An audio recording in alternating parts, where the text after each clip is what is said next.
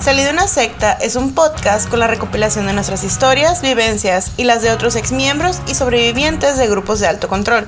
En cada episodio te contamos cómo fue nacer, crecer y eventualmente salir de ahí. Acompáñanos si quieres aprender más sobre sectas.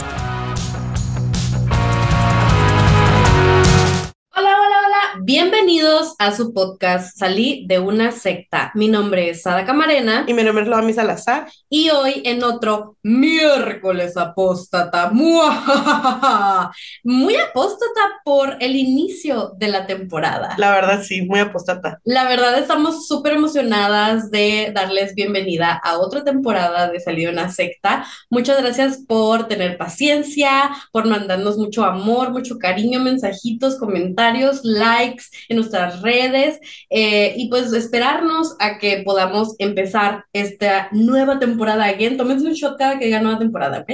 Y este episodio siento que va a estar muy padre porque es un tema que ahorita anda en boca de todos. Sí, fue tendencia en Twitter la luz del mundo como dos días, creo. Ajá, estuvo, pero sí, caliente el tema, el asunto. Y miren, miren, nosotros tenemos un podcast que hablamos acerca de nuestras experiencias saliendo a la luz del mundo, de sectas en general y todo eso, pero nosotras no sabemos, o sea, no somos expertas en este tema que vamos a hablar, que a ver el título. Cero de política. Ajá, o sea, como que eh, necesitamos, necesitamos que nos eduquen, ¿ok? Entonces, eh, les trajimos hoy a un invitado muy especial que nos va a platicar un poquito más y nos va a educar un poquito más acerca de estos temas y nos va a dar contexto. El famosísimo contexto para que podamos entender por qué está tan mal perdonen mi voz, ¿por qué está tan mal? Estuvo enferma, ¿eh? Y todavía no estoy bien, ah, pero miren, aquí estoy. ¿Por qué es tan mal que la luz del mundo se esté metiendo en la política y por qué es tan importante que sepamos qué está sucediendo en este momento? Así que creo que ese es el momento de darle pie a nuestro invitado para que se presente. Hola, ¿cómo estás, Sharim? Platícanos, que, ¿cómo estás? ¿Qué pedo? Aquí, mira, entre amigos. entre amigos. Pues platiquita. Hola muchachas, ¿cómo están? Buenas noches y buenas. Les mandamos un fuerte abrazo, Xochitl y yo. Mm. Y... Abrazos. Abracitos. Corazón. Pues les platico un poquito, pues yo igual que ustedes, fui miembro de la Luz del Mundo, nací en la Luz del Mundo, somos baja californianos como ustedes, soy de Ensenada, eh. y pues nos tocó que pues mi abuelita eh, estuvo, fue de la iglesia, y fue la primera que le hablaron en Ensenada, y, pues ya toda mi familia, mi mamá y yo, mi hija, nacimos en, en, la Luz del Mundo. En el tiempo, pues yo, yo decido estudiar una carrera y este, que hasta cierto punto ya, ya te permitían en la luz del mundo estudiar.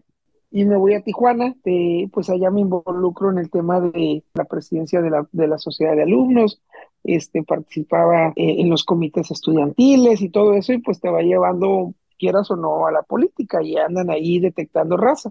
Entonces, este, me involucro, participo en todo esto mientras que después de eso pues ya me hago un miembro más fiel, más cercano, vamos a llamarlo así, porque pues ya eh, pasa el tiempo de que termino la, la, carrera, perdón, empiezo a trabajar en el gobierno, hago, me toca ahí estar al frente de la subdirección operativa del Instituto de Cultura de Tijuana y es cuando le abrimos la puerta a la luz del mundo en temas que ustedes saben mucho más que yo en ese aspecto, en el que, por ejemplo, algo, cosas tan sencillas como que si el coro le buscaban un espacio para que cantara en un espacio público, ¿no? O en algún evento de la ciudad. ¿Recuerdan que siempre andaban buscando esos espacios para poder ir a cantar? Sí. Pues temas así, yo los involucraba mucho en los temas culturales, con el director de asuntos religiosos, con temas así. Entonces, eh, después conozco a Xochitl, eh, nos casamos y la relación entre Nazón y yo pues se hace más estrecha, más cercana y pues ya me empieza a tomar en cuenta en sus cosas. Poquito, poquito, no, antes de conocer a Xochitl yo ya estaba, pero ya cuando nos casamos es cuando más nos involucramos al grado de que formamos una, una asociación civil que se llamaba Uniendo Voluntades, que estaba pues prácticamente al servicio de los hermanos, ¿no? Que la cual yo era el presidente y que Nazón personalmente fue a, a inaugurarla. Ustedes saben más que yo pues cómo, como este personaje, siendo quien era, mm. pues iba a tomarse el tiempo para ir a inaugurar este, esta agrupación o esta asociación civil, pues porque traían los otros intereses, ¿no? Traían intereses más de fondo en el tema de respaldarme. Era, era eso prácticamente un respaldo para que los hermanos de Ensenada vieran con quién tenían que jalar políticamente. Sí, claro. Esa es la realidad.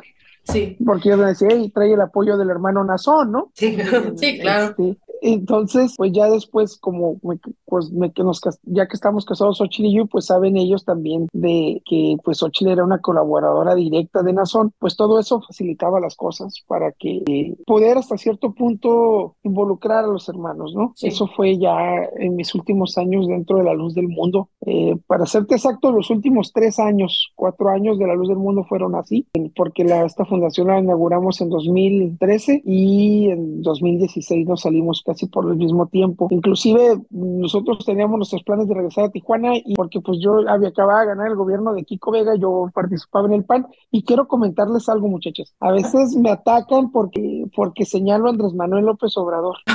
Y les voy a decir la verdad. O sea, si fuera Calderón ahorita el presidente, o si fuera Peña Nieto, fuera quien fuera, yo estuviera señalando igual al presidente. ¿Por qué? Porque la luz del mundo está directamente vinculada al, a Morena y a López Obrador. Entonces, ellos, ellos han hecho que les faciliten y por ahí hay un audio que ustedes también ya lo escucharon en algún momento, el de donde Gilberto, uno de los ministros, está pidiendo que voten por Morena. Sí, y todo ese tema, yo creo que en días pasadas nos tocó un ex miembro, creo que es ex miembro, señor, y me decía, es que, es que, ¿cómo me puedes comprobar esto? Y que estás dañando a Andrés Manuel y yo dije, China, y a veces no quiero ofenderla, pero la persona, pero pues eh, yo creo que el, culto al presidente es muy grande de ciertas personas, ¿no? Que, que, que hasta un grado sectario. Sí, donde, sí. donde tú donde tu, donde tu oportunidad, ustedes que salieron de una secta como yo saben detectar una secta y, la, y ustedes saben que una secta no solamente es religiosa, ¿no? no, Hay muchos tipos de sectas y como siempre lo he dicho, Xochitl, hasta hay amigos, hay un grupo de, hay grupos de amigos que son sectarios, hay grupos de, de, familias que son sectarios y en la política sobre todo hay un, es que hay, el problema es el culto a la persona. Ajá, exactamente. En deportes, o sea, es política, hay un dicho que es, vive el rey, muere el rey. Entonces ahorita todos aman y quieren a la actual gobernadora, cuando se vaya y ya no sea nada la gobernadora de California, pues se van a olvidar de ella porque va a llegar el nuevo gobernador. Y ese nuevo gobernador con su poder, porque se, se rodea de sus personas, y si hacemos un análisis, es como los obispos en la luz del mundo, y ya tienen a la gente de abajo que son los defensores. Entonces, aclarando este tema, yo participaba en el PAN, pero yo señalo a Morena actualmente porque, y también he señalado al PAN, ¿no? Y si he señalado al PRI, señalado al Movimiento Ciudadano, porque son, en algún tiempo fueron aliados de la luz del mundo, pero ahorita actualmente es Movimiento Ciudadano y Morena, los principales, y ellos como partido no pueden omitir que saben quién es la luz del mundo porque hacen mítines dentro de sus instituciones. Por ahí les compartí unas fotos donde, por ejemplo, la sede, y les platico para dar contexto de cómo funciona la política en la luz del mundo. Ajá, Importante. Les voy, les, voy a les voy a poner el ejemplo del 2021, que es la elección más cercana a la que vamos, de la que fue. Ustedes saben que pues se dividen distritos, a lo mejor en su distrito que ustedes viven es el distrito número 10 de la ciudad del estado. Entonces, donde está la sede internacional de la luz del mundo es el distrito 11 local. Y el candidato de Morena era Misraim Alonso, quien era el presidente de los colonos en provincia, que sabemos que es la asociación civil que administra los trabajos de Hermosa Provincia. Es una fachada que la luz del mundo creó a través de la CNOP. La CNOP es, un grupo afín, una ala priista que siempre este, trabajó como la CTM y todas esas que son confederaciones de trabajadores y etcétera, ¿no? Que siempre fueron aliados, fueron grupos aliados al gobierno en ese entonces que era el PRI, pero eran gente, er, eran grupos, eran alas, que es lo mismo de lo que ahorita vamos a hablar, ¿no? Nada más que no eran alas formalizadas como, como una agrupación política. Como la de ahorita. Al participar en política, ajá, participar en política porque eran sindicatos y era más redituable tener un sindicato que tener la agrupación política, porque en el sindicato hay cuotas, hay otros beneficios y hay otro, ahí el sindicato es otro tema, ¿no? Sectario de, de, de, formación porque sigues rindiendo la pleitesía líder y es el gran problema. Este, entonces, ellos, for, el candidato de Morena es el líder de, del, o el presidente de la colonia La Luz del Mundo y la candidata de Movimiento Ciudadano, que se llama Rocío Aguilar, es una fiel colaboradora de la Asociación de Profesionistas y Empresarios de México, que es la APEM, que es la Asociación Civil de la Luz del Mundo, ¿no? Sí, sí. Que muchos la van a recordar porque fue quien organizó el cumpleaños de Nazón Joaquín en Bellas Artes. Ajá, sí. al ratito platicamos de ese tema. Claro que sí, entonces, a platicar de ese tema. Entonces, haz de cuenta que el, pues, o ganaba Moreno o ganaba Movimiento Ciudadano. Ganó Movimiento Ciudadano porque es más fuerte Movimiento Ciudadano en Jalisco que Morena, pero él no fue el único candidato de Morena, tuvieron candidatos a regidores. De hecho, el hijo de uno de los obispos, que se llama Nicolás Menchaca, es regidor por Tlajomulco. está la diputada Keila Q, está Gonadab, está Rocío, están diferentes, la, prima de, bueno, Betsabe Almaguer, que se llama, que sabemos nosotros bien que Juan Almaguer fue uno de los fundadores de la Luz del Mundo y que una, esa era ahorita su nieta, también tiene una posición muy importante, llegó a ser alcaldesa de Tlaquepaque en Guadalajara. Oye, Sharim, más o menos, tú sabes, perdón que te interrumpa, pero ¿sabes más o menos cuántos miembros de la Luz del Mundo están incursionados en la política? O sea, como que diputados, pues así. O sea, más o menos, o sea, un número aproximado, ¿sabes? Ah, ok. Que, que, que tienen funciones, yo le calculo unos 20 diputados locales, más o menos. En, en México. tres federales en México. Sí, en, en, por ejemplo, en Baja California tienen una, se llama Gloria Miramontes, que es de la, de la iglesia de la Sánchez Tabuada. Ah, en Tijuana. Y tienen en Tijuana. Y tienen un regidor que es Eligio Valencia, ustedes que, son, que somos de Baja California sabemos del periódico El Mexicano, eh, pues el dueño del periódico y, y bueno, es es como medio primo de la secta porque su esposa es miembro, pero su hijo es regidor por Tijuana y, está al servicio de la secta, que por cierto, que al ratito lo platicamos, pero ellos lo que trabajan es realizarle reconocimientos a Nazón y quien fue, mm. quien procuró para que Nazón tuviera sus reconocimientos en Baja California fue Eligio, el que actualmente es regidor por el PRI. Sí, porque a Eligio Valencia, a él fue el que le hice, nos llevaron a un meeting. De, sí es En 2012.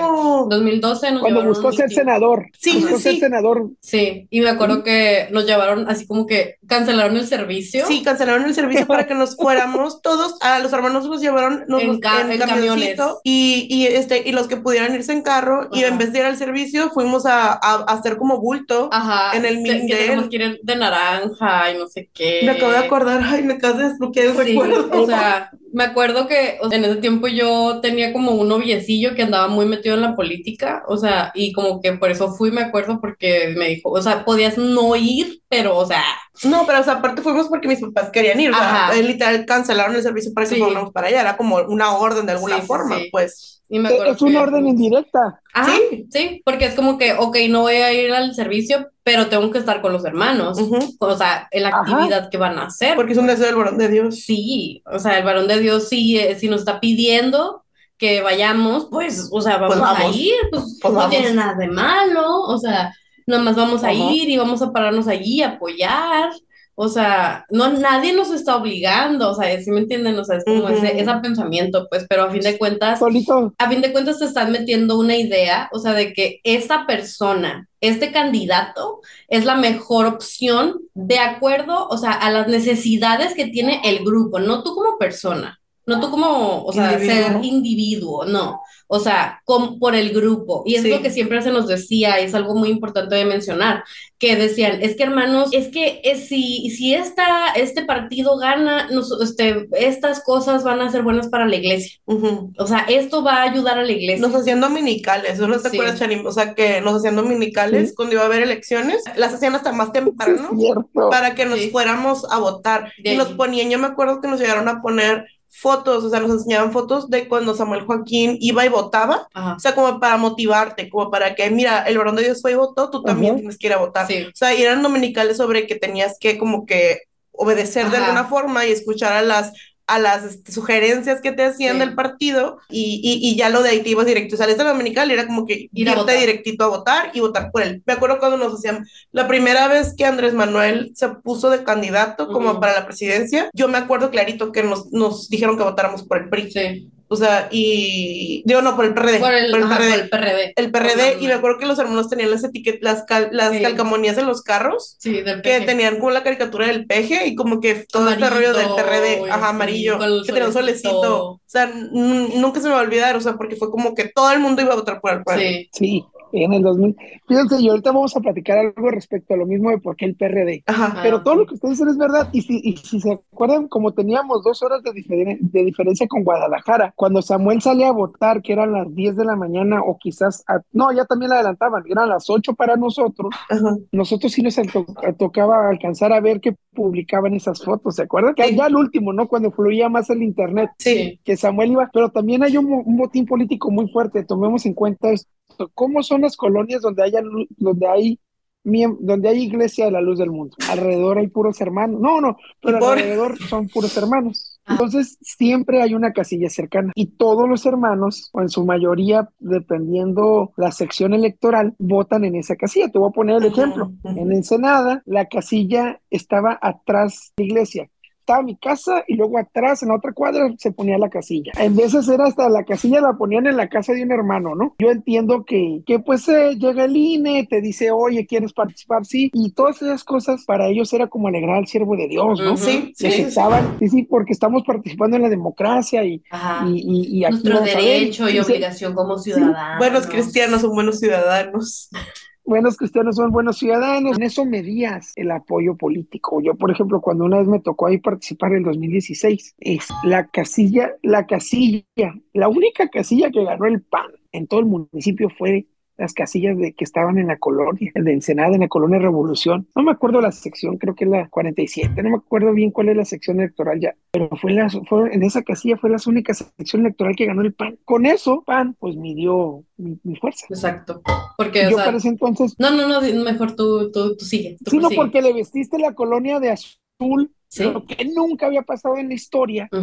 Todos los hermanos, toda la colonia tenía banderas y se miraba la colonia azul, ¿sí? Entonces, ahí midieron. Y te voy a ser honesto, yo todavía estaba en la iglesia. Y el por qué, y que es lo que algo de lo que veo de algunos personajes que están que participan en la política, que son como miembros de banca, vamos a llamarlos así, porque ganando, o sea, son miembros de banca mientras participan, pero llegando a tener el espacio, ya no son miembros de banca. Mm. Ya cambia su estatus interno. Entonces, hay muchos hermanos que son miembros de banca y que están pensando en cómo darle una alegría al apóstol de Dios. Sí. Y en esa alegría, pues ellos participan y siempre nos se acuerdan, es que, hermanos, conocimos a fulano, este, pasa esto, y como ustedes dicen, la dominical la movían para que saliéramos, era de 8 a 10 en lugar de 12 a 2, de 10 a 2. Ah, y a Sochi le tocó todavía que en el 2012 el ministro estaba fuera, que era Miguel Mena, en el 2012, diciéndole a los hermanos, ya saben, hermanos, por el amarillo. Así, mm. con ese descaro. Y en ese 2012, que ahorita les voy a platicar también referente a las agrupaciones políticas, qué pasa, porque no sé si ustedes se recuerdan o si pasó en su iglesia, creo que en su iglesia no porque está muy reciente, pero en iglesias como la mía, donde estaban en Ensenada, que es más vieja y que tiene un sótano, o la de la libertad, ahí hacía los mítines políticos. Mm. Ahí llevaban al candidato al sótano del templo. Acá nunca nos llegó a tocar, la verdad. No. Yo no, que no, recuerdo, no. A Mexicali no. No, porque acuérdense que estás eh, en la iglesia en la que iban, el, el sótano como la bodega que utilizamos, decirlo, está a un lado y es nuevo. ¿No?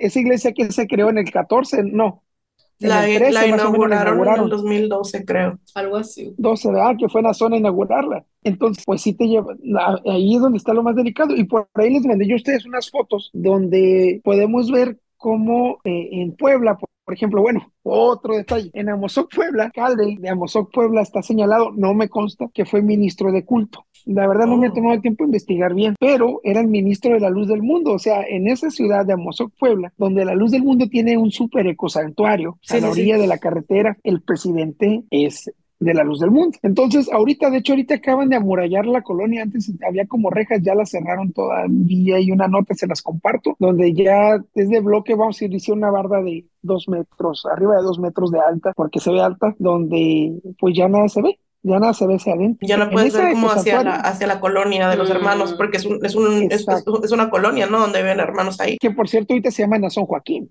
La colonia se llama Nazón Joaquín. ¿Es donde tienen las estatuas? Ah, ah, donde tienen las estatuas, esa mera. Ah, sí, voy a ver si encuentro una imagen de las estatuas y en este momento lo voy a poner aquí en el YouTube, porque tiene una estatua de Samuel Joaquín y una de Nazón. ¿En dónde? Yo te en el ecosantuario de, de Amozoc, Puebla. Entonces, en ese ecosantuario, en el 2018, la luz del mundo, la instrucción de Nazón fue apoyar al PRI, porque él no quería a López Obrador. Y se los platico, yo una vez estuve, en la iglesia de la Buena Vista. ¿Se acuerdan cuando estuvo en el artículo 24? Sí. sí, yo, tenemos, tenemos fotos, también sí, en este momento las voy a poner, porque hay fotos de nosotros yendo a esa marcha con las camisetas y todo. Yo andaba de enfermera. que les dijeron a los hermanos que llevaran pantalones, me acuerdo que Xochitl andaba y un pantalón, andaba incomodísima porque no sabía no sabía cómo usar un pantalón. Artículo 24. Ellos, eh, a mí me tocó generar una reunión con un exgobernador que se llama Alejandro González Alcocer. No sé si alguna vez lo escucharon, un exgobernador de, de, de, Baja California. No. Y el señor era el, tenía una presidencia en el Senado y era donde se iba a turnar el artículo 24. Y, y la el señor muy amablemente me concede la reunión. Y en esa reunión estuvimos, el, ¿se acuerdan de Neftalí? No, perdón. Adalid Pedraza, que era el de, de la universidad. Ah, sí, Adalid Pedraza era, este, fue alguna vez mi, mi encargado. Y lo ya lo tenemos bien funado para que escuchen ese episodio. Ajá, sí, por si lo quieren escuchar, Por favor, aquí les va a salir arriba otra, otra gran persona, Juan Carranza. Ay, horrible. Juan Carranza, también está en la Nos reunimos, nos, nos reunimos en el, en el Club Campestre de Tijuana. Eh, era Adalid, Juan Carranza, Miguel Mena. En ese entonces el, el, pastor distrital era Efraín Alvarado, lo conozco porque es del Senado. Y este, y no me acuerdo qué otra persona estaba ahí. Y nos sentamos con el senador y le explicaron por qué la preocupación del artículo 24. Y el señor panista, le dice, yo los voy a apoyar porque no está correcto que exista esta mezcla que quieren hacer a la modificación del artículo, lo que se peleaba, ¿no? Que ya leyéndolo bien no era tanto, la luz del mundo le exageró. Me imagino. sí, como siempre. Sí, sí, sí, sí, sí nos manipularon muy gacho porque sí había modificaciones, pero no eran al grado de que nos decían que hasta por ahí no sé si se acuerdan que, no, o no sé si las llevaron a protestarse al, Congreso a través de una, una asociación civil que se hacía llamar Estado en México Laico, que de laico no tenía nada, porque lo realizaban los, los, líderes de México laico, creo que se llama así, eran miembros de la luz del mundo, ¿no? Y algunos como Neftalí. Sí, como evangélicos. Como que. Pero eran de la luz del mundo eran de la luz del mundo, era creada por la luz del mundo y ahí nos reunían a los profesionistas para que, para, saber qué decir. nos, nos, nos, nos, llevaron, nos llevaron, nos dieron toda la instrucción. Entonces, esta gente siempre está, ha estado involucrada en la política. Y, y ahí en la iglesia, en la iglesia de la Buenavista de Tijuana nos sentamos, estábamos ahí desayunando, pues no, no, estábamos nomás hablando ahí y llega esta misma señora que les comento, que se llama Gloria Miramontes, que la que es actual diputada por Morena, y le dice, ¿sabes qué, hermano? Pues el hijo Valencia quiere que se siente a platicar con Jorge Han. Sabemos quién es Jorge Han.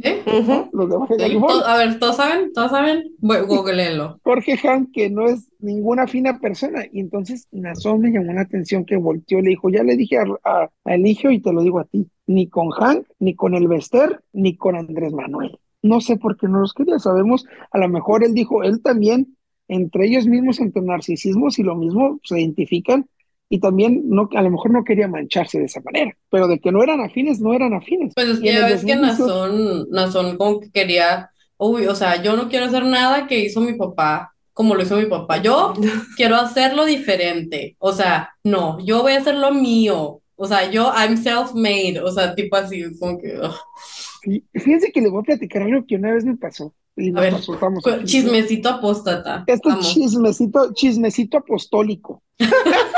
a ver, a ver, nos encanta, nos encanta. Bueno, una vez los ministros se juntaron para hacerme una agachada cuando andaba viendo lo de la asociación civil que los vatos me decían, hey, no va a venir el hermano, ¿cómo va a venir a inaugurar una asociación de un miembro? Y me hicieron ahí una agachada, yo nunca, haz de cuenta que me habla el ministro y me dice, Cherín, ¿dónde andas? Y para mi suerte yo iba para Tijuana, digo, íbamos a Los Ángeles, porque no podíamos ir a visitar a la familia hasta después de la dominical. Y digo, pues voy a cruzar, ¿por qué, hermano? Pues ando aquí en Tijuana. Ah, para que te vengas así, aquí a la libertad, árale. Y voy ya tenían todo acomodado para presentarle el proyecto que yo le iba a enseñar a Nazón cuando yo ni sabía. Ah, bueno. Ellos se iban a colgar del proyecto. Ay, pues bueno, ya me hicieron ahí unos interrogatorios ellos y bla, bla, bla. Y ya hasta que dije, bueno, hermano, pues déjeme irme para cambiarme, porque cómo me voy a presentar así ante el hermano, ¿no? Pues total, cuando inaugura la, la, la fundación, pues nadie lo cree. Pero ese día, al día siguiente, yo le dije, yo me acuerdo que yo sí le dije molesto, la verdad. Ya cuando me iba a ir, me despedí y el vato se paró y se despidió de mí. La neta, la verdad. Traíamos a la niña en los brazos. Y este, yo quiero aclarar esto, ¿eh? Y siempre lo he dicho públicamente. Nazón conmigo nunca fue una persona ni grosera, ni pedante, ni nada, honestamente pero yo no sabía lo que él hacía detrás de las puertas. Y eso es algo, por eso es que mucha gente de la luz del mundo dice, yo lo conozco, él era bien lindo, sí, güey. Pues en el momento, y quizás bromeaba contigo, pero no era tonto. No, no es como que va a llegar, ¿no? No es como que va a llegar y va a golpear a todos y los va a tratar súper mal, o sea, y... Que hay mucha gente que lo conocía decía que era bien mamón, o sea, gente como que de que lo conocía desde siempre, como de, de, jovencito. Tenía una personalidad de que, ah, sí, mi hijo o hijo, imagínate cómo me llevaba con que me dijera esas palabras. y yo lo miraba como un papá. Sí, sí, sí, pues entonces, sí. Entonces ya le digo, oiga, pues, ¿sabe qué?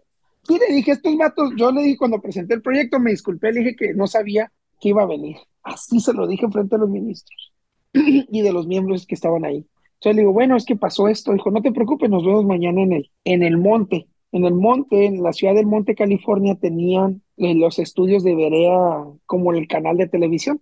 ¿Verea qué se llamaba? Verea, Visión, ¿no? Verea Visión, pero el canal de televisión. Sí, en Tijuana. en Tijuana tenían el, grababan en toda la producción, ¿no? Ahí en la universidad. Sí, en la Samán. Eh, tan, tan lindo el estado laico, ¿no? En una universidad pública, privada, pero pública, al es una universidad. Se, hacían las grabaciones de la luz del mundo, ¿no? Sí. Sí, ahí tenían hasta la foto de Nazón, ¿no? Sí, tienen la foto de Nazón, este, en la Samán, este, cuando van a Nazón, o sea, o, o, por ejemplo, lo que me yo no, yo no estudié en la Samán, pero como íbamos a los cursos de sinergia, o sea, yo como que llegué a hablar con gente, como a estudiantes que no eran de la luz del mundo, y me llegaron a decir así como que, mm, o sea, la, la escuela, pues X, o sea, pero a mí sí me molesta que nos cancelen clases como cuando ellos van a hacer algo como de la iglesia. O sea, como que cosas así que sus eventos, de sus fechas importantes, nos cancelan clases.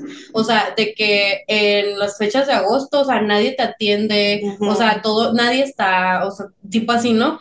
Y es como que súper así de que, güey, ¿qué pedo? O sea... ¿Y la laicidad? La laicidad, ¿dónde está? O sea, porque pues ustedes son una institución este, educacional, pues, o sea, no, no tendrían que estar como de que, ay, no, pero es que ahorita vamos, tenemos, tenemos que irnos a la iglesia, no va a haber clases, no. Es el cumpleaños del líder. Sí, o sea, es como de que, pues no, o sea, es como que la escuela tiene que seguir, o sea, las clases tienen que seguir, alguien se tiene que quedar aquí, sorry. Pero me acuerdo que, de hecho, o sea, a muchos no les, ni les pagaban, por ejemplo. E, ese es otro tema.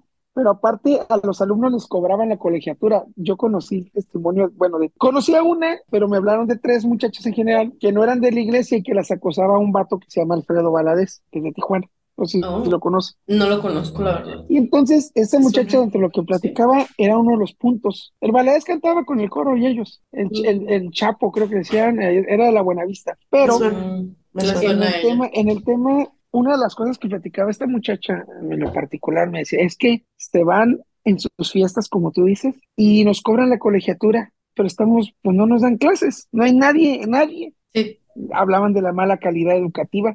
¿Cómo no van a tener una mala calidad educativa si tienen a los ministros dando clases? Sí, o sea, eh, Adalid Pedraza decía que él era psicólogo y él daba clases allí, creo, de algunas clases de psicología. Imagínate. Era el rector, ¿no? El rector, ajá. o sea, pero él llegó a dar clases también. O sea, y así como de que, así, ministros random, que así, yo soy ingeniero y no sé qué, la chingada. Pues estaba este Miguel Mena, creo que Miguel llegó a dar clases también, ¿no? Clases. clases, porque es ingeniero, creo, algo así. Su esposa, la, la, la eh, Gabriel Ibarra, que es ahorita la actual, creo, rectora allá de, de Guadalajara, y ahorita está la esposa de Josué Mora, que es otra groomer, está eh, Ada Pantoja. Y con esto, es que quiero darles contexto de cómo funcionan para poder llegar a lo que es humanismo mexicano. sí, no, tú, es lo que queremos. Sí, es que lo que queremos es que entienda la gente como desde el micro cómo funciona la política en la luz del mundo. Y como esto no es algo nuevo. Ajá, o sea, eh, eh, la, la luz del mundo está este, en la política desde hace muchísimos años, o sea, literal Eusebio tenía contactos en la política para poder empezar a hacer su comuna, la que quería hacer, no, no pudo ser su comuna, o sea,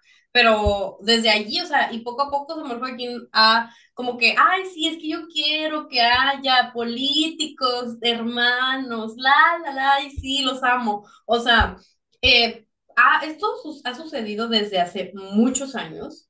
Eh, no es algo nuevo. Y es necesario como el contexto para la gente que no entiende de, la, de lo peligroso que es esto en un país que se supone que es laico y que no es en contra, como, como lo hemos dicho, no es en contra del que, ay, que el miembro, quiere ser, el miembro quiere ser político, no. El problema es que van a usar el poder que ellos tienen para beneficiar a una institución que su líder está literalmente en la cárcel ahorita en Estados Unidos por pedagogía infantil y cosas muy feas. Sí.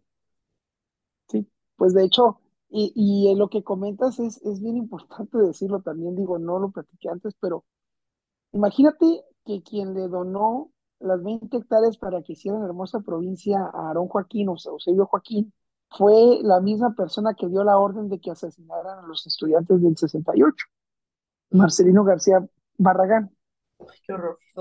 Él, fue secretario de la Defensa y gobernador por Jalisco. Y ahorita su nieto, actualmente, que se llama Omar García Marchú, algo así, que es hijo de, es el secretario de Seguridad Pública de la Ciudad de México, es uno de los aspirantes a la ciudad, gobernador, vamos a llamarle, o jefe de la Ciudad de México. Pero bueno. Ahorita me siento así como de que no sé por dónde nos va a llegar el balazo. Así. O sea, ¿quién nos va a desvivir? No sabemos. Porque hemos dicho tantos nombres de políticos que no sabemos. Estados Unidos quiere darnos asilo, ese es el momento. Asilo político, alguien, alguien, alguien. Eh, no, pero prosigamos, prosigamos. Ok, no, pero ya, este, entonces, lo que voy es de que siempre han tenido las relaciones políticas, siempre la han construido, las iniciaron con el PRI, porque obviamente, acuérdense que nos decían, eh, pues que el PRI era un partido que no iba a perseguir a la iglesia y bla, bla, bla. Pero lo más importante aquí, lo más manipulador de todo, y yo te regreso al punto que les quería decir, es, nos decían, ¿se acuerdan? Que los deseos del apóstol eran mandamientos. Esa palabra te dicen todo. O sea, si él deseaba un partido político, si él deseaba un vaso de agua era un mandamiento porque él, tenía la autoridad de Dios. Así Entonces con ese chip te ibas a la política como el, como el mismo chip que se va el ministro a llevar la palabra, vamos a llamarlo. Sí, es real. Entonces, eh, me regreso a lo que les platicaba. Por ejemplo, esta universidad presentan, presentan el plan de estudios, vamos a llamarlo así, para registrarlo ante la SEP. Y todo se cocinó en la casa pastoral de Ensenada, con Miguel Mena. Me acuerdo que yo estudié, yo estudié negocios y me acuerdo que yo hice el plan de estudios de negocios. Xochitl, porque es americana y sabía inglés, le pusieron a que hiciera el plan de estudios de inglés supuestamente. Y había un muchacho que se llama Josué, ah. que, que, trabaja en el CEP, que era en ese entonces becario del CONACYT, pues fue quien le dio el feeling al plan de estudios mm. y lo presentan en, en la CEP. Pero para esto, la cuñada de Miguel Mena, Elvira, que es la gemela de la esposa de Miguel, que fíjense cómo todo es un, un son puras familias. Miguel Mena está casado con Gabriela Yepes, ¿no? Ibarra, que ahorita la, la rectora, creo que la rectora del Samán Jalisco, Guadalajara. Ellos hacen el plan de estudios, pero su gemela, que creo que se llama Elvira, mm. coordinadora educativa del sistema educativo estatal en Tijuana. ¿Quién es la oh. coordinadora? Es la segunda a bordo, es el delegado del sistema, bueno, cuando en aquel entonces era el delegado del sistema educativo y luego la coordinadora educativa, que era la que coordinaba todos los niveles de, de, de educación. ¿Qué tan metidos están los lucecitos en todo? Este es el episodio, así les voy a poner.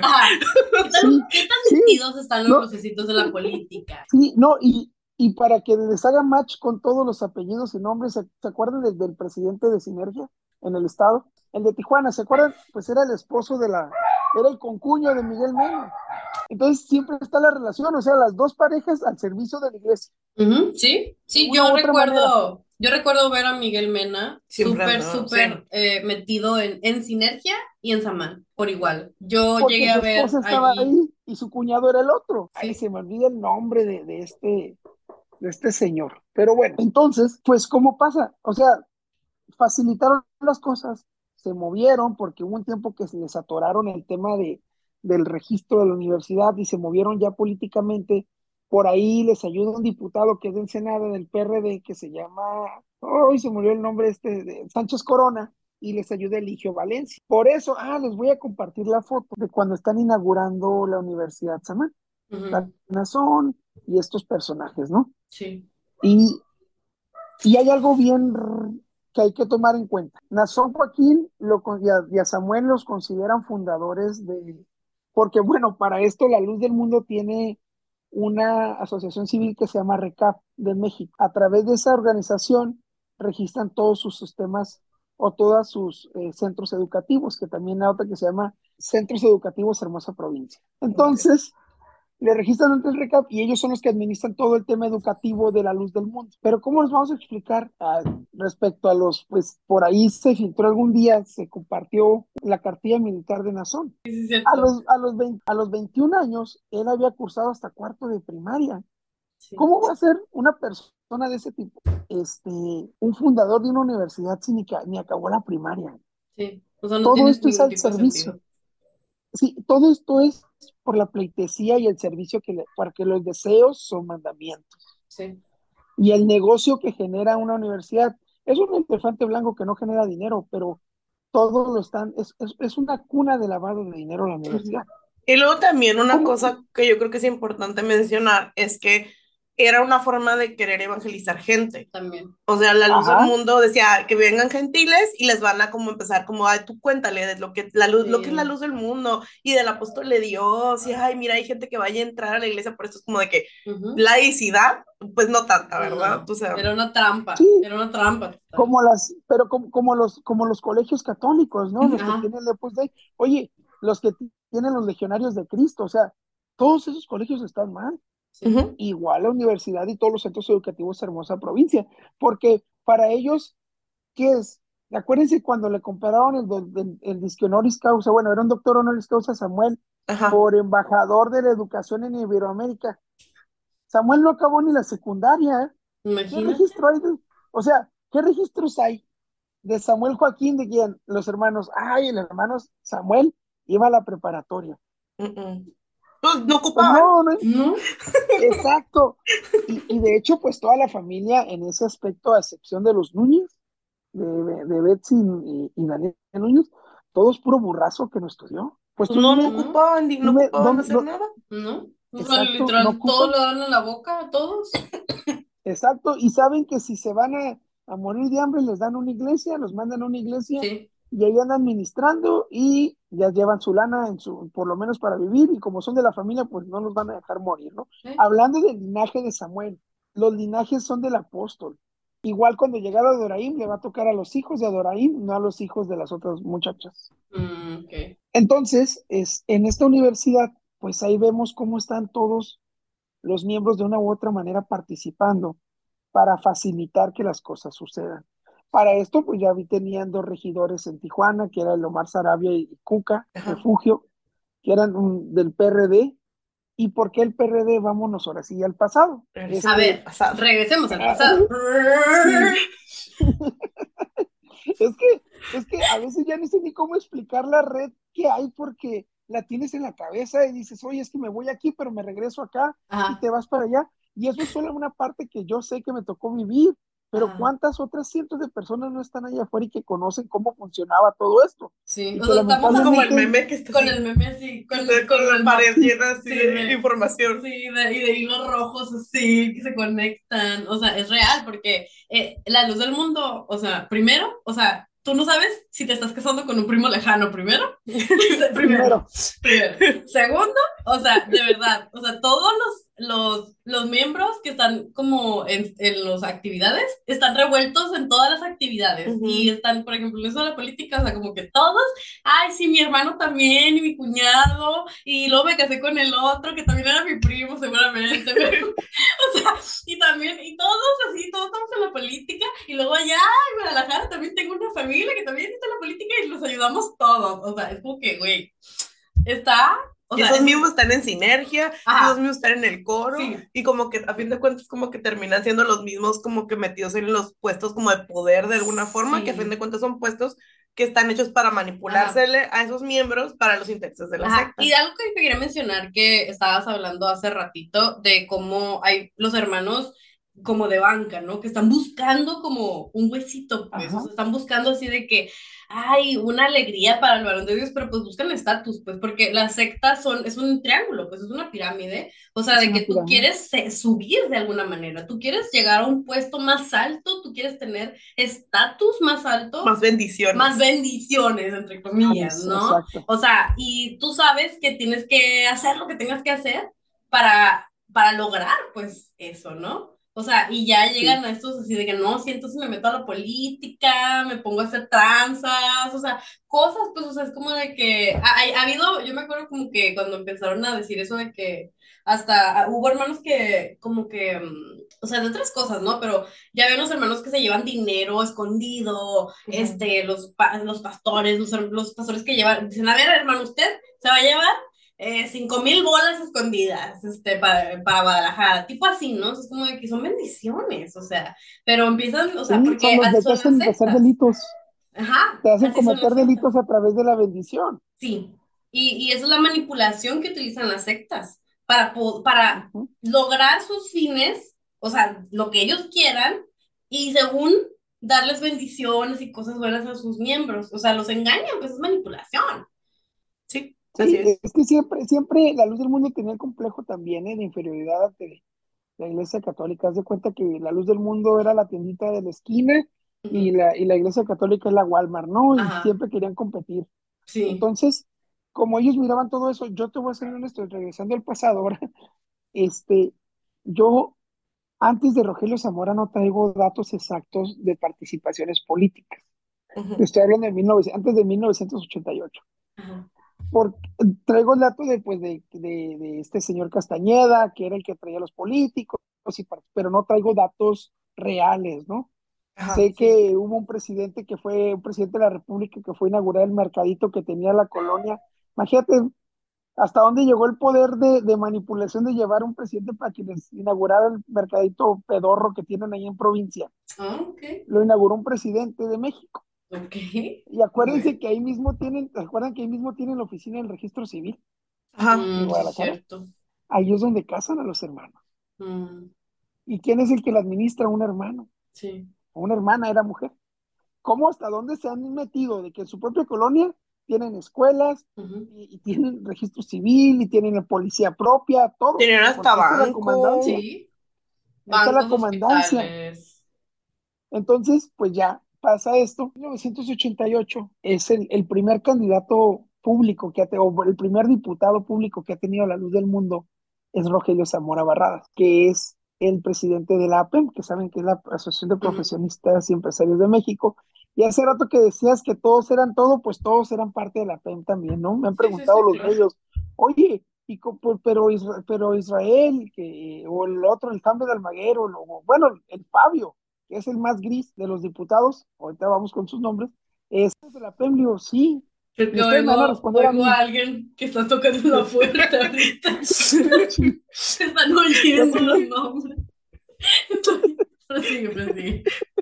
No, o sea, ¿a ustedes les tocó la PEM todavía? Sí. nosotros nos llevamos a ir a reuniones, o sea, como de que, hay va, este, vamos a hacer la reunión de profesionistas y ahí en el sótano, o cuando fue que fueron, que fueron a, a la Ciudad de México, a hacer que no la, pudimos, nosotros no fuimos, pero o sea, me acuerdo de, como que aquí, y aquí en, tu, en las iglesias, o sea, como en la nuestra, se hacían reuniones como de que todos los profesionistas quieran después de la dominical, porque tenemos que como que ver cómo vamos a salvar a la, a la iglesia. O sea, como que sí, sí. Ah, sí, como que vamos a salvarnos de la persecución. Ajá, como piqui sí, cerebro, sí. sí, y éramos como tres, la neta, aquí, o sea, al menos en la iglesia la que nosotros éramos bien poquitos profesionistas, que cinco ingenieros, una maestra, una estudiante de maestra, este, o sea, como que bien poquitos. Yo estaba estudiando enfermería. Ajá, pero éramos muy poquitos, la verdad, pero sí, o sea, nosotros nos tocó todavía como que ir a cosas de APEM. Todos, eh, pero queda bien claro que todos los miembros de la Luz del Mundo, que, son, que fuimos profesionistas o estudiantes, somos miembros de la APEM, todos.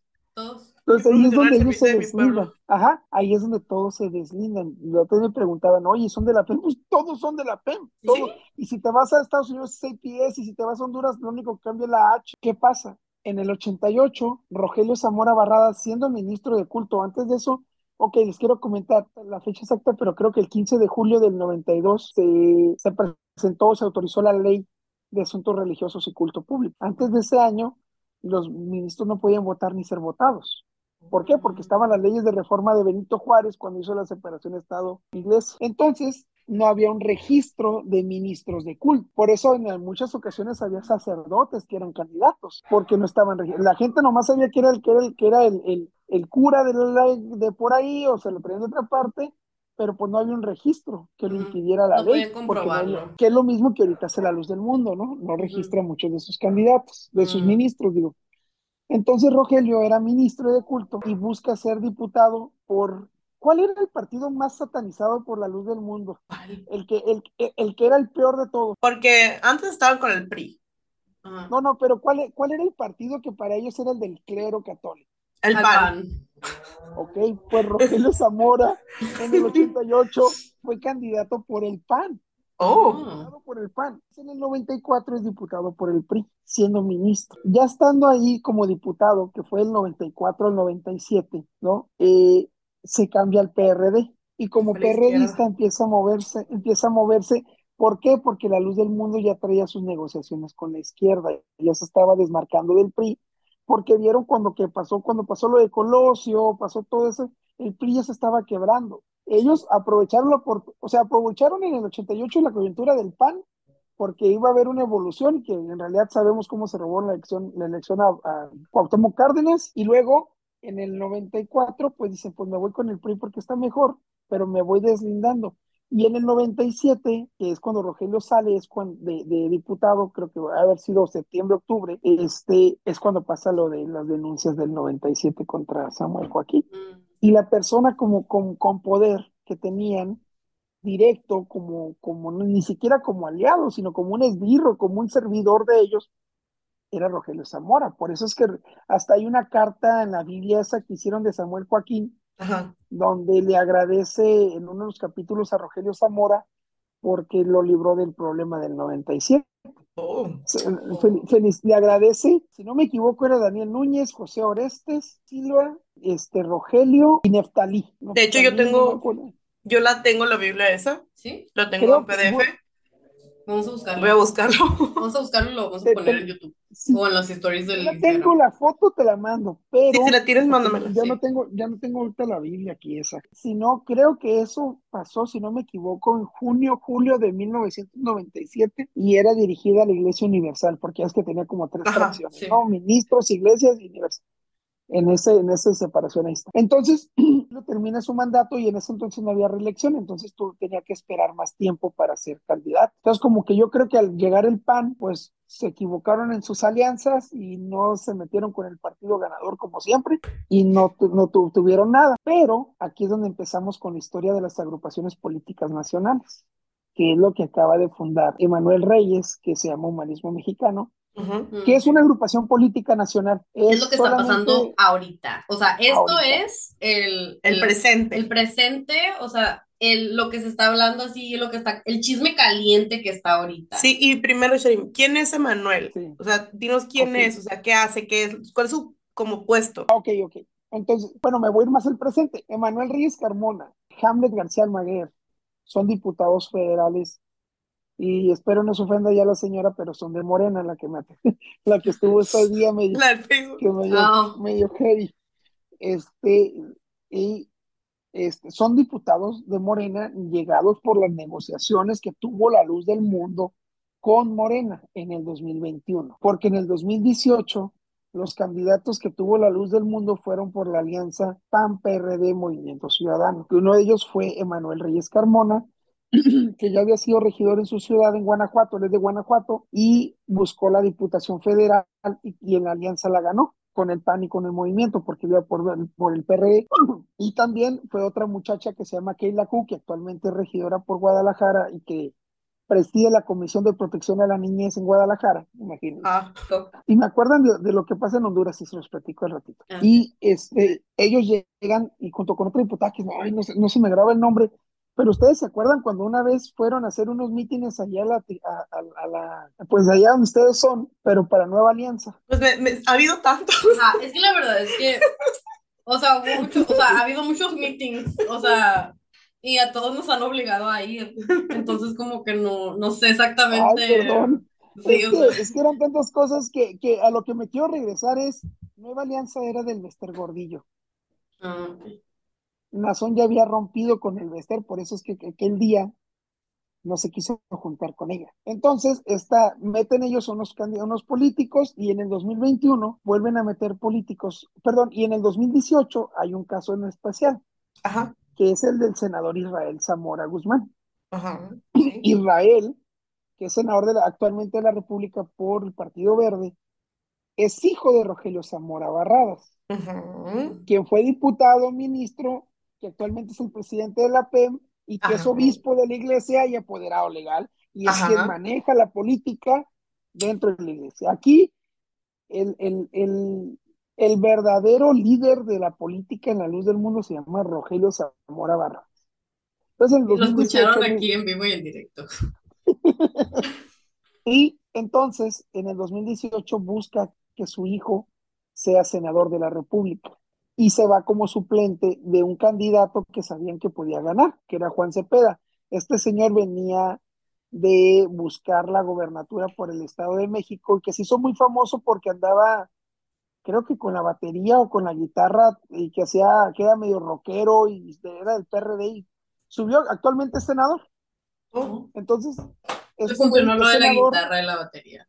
No, no, le funcionó muy cañón. Se, oh. al rat, en el 18 ya andaba él y con el Anaya haciendo duetos ahí de rock y ya sabes, hay que darle pan y circo a la gente, ¿no? wow, pues sí, la verdad. Sí, o sea, estaba él, o sea, y no porque haya sido Anaya, pues qué, o sea, es, en realidad es pan y circo, o sea, es lo que le dan a la gente con la política. Sí. Entonces, este, pues ya, eh, como este señor gana, entrar Israel Zamora, en pocas palabras, entra de senador. Entonces, Israel entra en el 2018, pero ahora Rogelio pues puso a su hijo en la mejor posición. Ser senador de la República al salir te da mucho plus para poder buscar otros espacios. Mm. Entonces, pues bueno, pasa eso, en el 2021 otra vez este, vuelve a ser estos tres personajes, que es Emanuel Reyes Carmona, que es Fabio Castellanos y que es Carmen Almaguer, que son los diputados actuales de la luz del mundo por Morena. En una de estas te comento que Jaime Almaguer es el representante de los diputados de Morena ante el INE. Oh. Mismo INE que le da el permiso a la agrupación política nacional, ¿no? En los, tiempos, en los mismos tiempos. Es, ellos son, Emanuel Reyes Carmona, te platiqué un poquito de la historia de los actuales eh, políticos, que hay un chorro, o sea, de diputados, yo creo que hay unos 20 regidores, ya 50 en todo México, ¿no? Que son poquitos, en comparación a lo que es México, pero, ah, bueno, te decía que tenías 20, 20 diputados al servicio de una secta eh, criminal y, eso es lo peligroso. Sí, sí. Eso es lo verdaderamente peligroso. ¿Por qué? Porque con, el, con la sola instrucción de la, del apóstol, bueno, el apóstol que ya, de Rogelio, esta gente se mueve donde sea. El mismo diputado Manuel Reyes Carmona dice que está a favor y ustedes me van a corregir si eso va contra sus principios religiosos. Él está sexual. Sí, y de hecho, te quería preguntar, ahorita ah. que estamos hablando de este senador, que en, porque me, me, me hicieron una pregunta, dice, en este marco político, ¿cómo se consiguió que le prestaran el Palacio de Bellas Artes? Porque él fue el que hizo todo ese movimiento, ¿no? Ajá. Ahorita te lo platico. Nomás describimos a, a, a Emanuel. Ajá, ah, Emanuel está, a favor, está a favor este es diputado, pero hablamos del senador Israel. Este, Emanuel eh, dice que está, dice estar a favor de, la diversidad sexual, de los matrimonios igualitarios, todo el tema, todo lo que tenga que ver, que debemos estar a favor, porque cada quien es libre de pensar lo que quiera y decidir lo que quiera. igual, ah, está, dice que dice estar de acuerdo con el aborto, con la eutanasia y con la marihuana. Bueno. Qué progresista, con ideas, la verdad. Con ideas progresistas, pero en realidad lo que se están es colgando de, del, este, de López Obrador, ¿no? Pero aquí el trasfondo es líder de, de, ellos y como iglesia, ¿por qué le permites? ¿Tú crees está quebrantando por, por intereses políticos sus ideologías religiosas? Sí. Y porque se las están forzando que las tenga que quebrantar. Sí, porque si no, no queda bien hacia afuera. Entonces vemos hasta dónde están, ya tienes a un diputado coercionado por una institución política, una institución religiosa. Y así, pues te pongo ese ejemplo, y así es con todos. Ahora vamos al tema de Bellas Artes, si ¿Por qué fue Bellas Artes? acordémonos que son cumpleaños el 7 de mayo. Hoy, hoy es su cumpleaños. No, por cierto, sí, estamos grabando en el cumpleaños de Nazón. Felicidades. Saludos hasta la cárcel. Sí, mi cumpleaños el 7 de mayo, entonces, como todo buen zar, pues este, tenía, que tenía que festejarle todo el mes su cumpleaños. Era el mes de bendición, ¿se acuerdan? Sí, sí, sí, sí. Era el mes de bendición y bla, bla, bla, y todos nos grababan y mandábamos un saludo, y, él tenía su evento, acuérdense que tenía su, su evento con ministros y su fiesta con políticos, también que lo hacían en el lote, que le llamaban, que era un terreno ahí cerca de hermosa provincia. Y ese 2019 de Bellas Artes, lo que parte de las actividades que hicieron fue hacer un foro, eh, vamos a llamar, de, de, profesionistas de la PEM en Acapulco, y fue el gobernador y entregaron reconocimientos en la zona y el alcalde y todo un protocolo, porque el cabrón cumplió años nomás. O sea, era el regalo, eran los presentes que le daban como ministros para hacer crecer su ego y así a la vez también su iglesia, ¿no?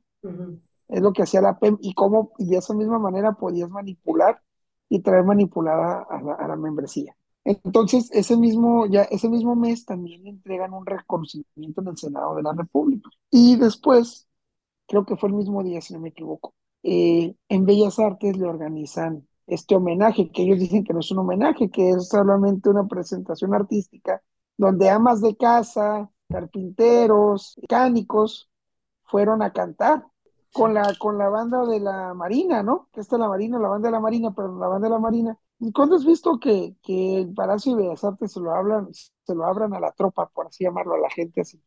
Pues nunca. Lo único que, el único talento que la luz del mundo te permitía tener era el coro, era cantar, y para el coro.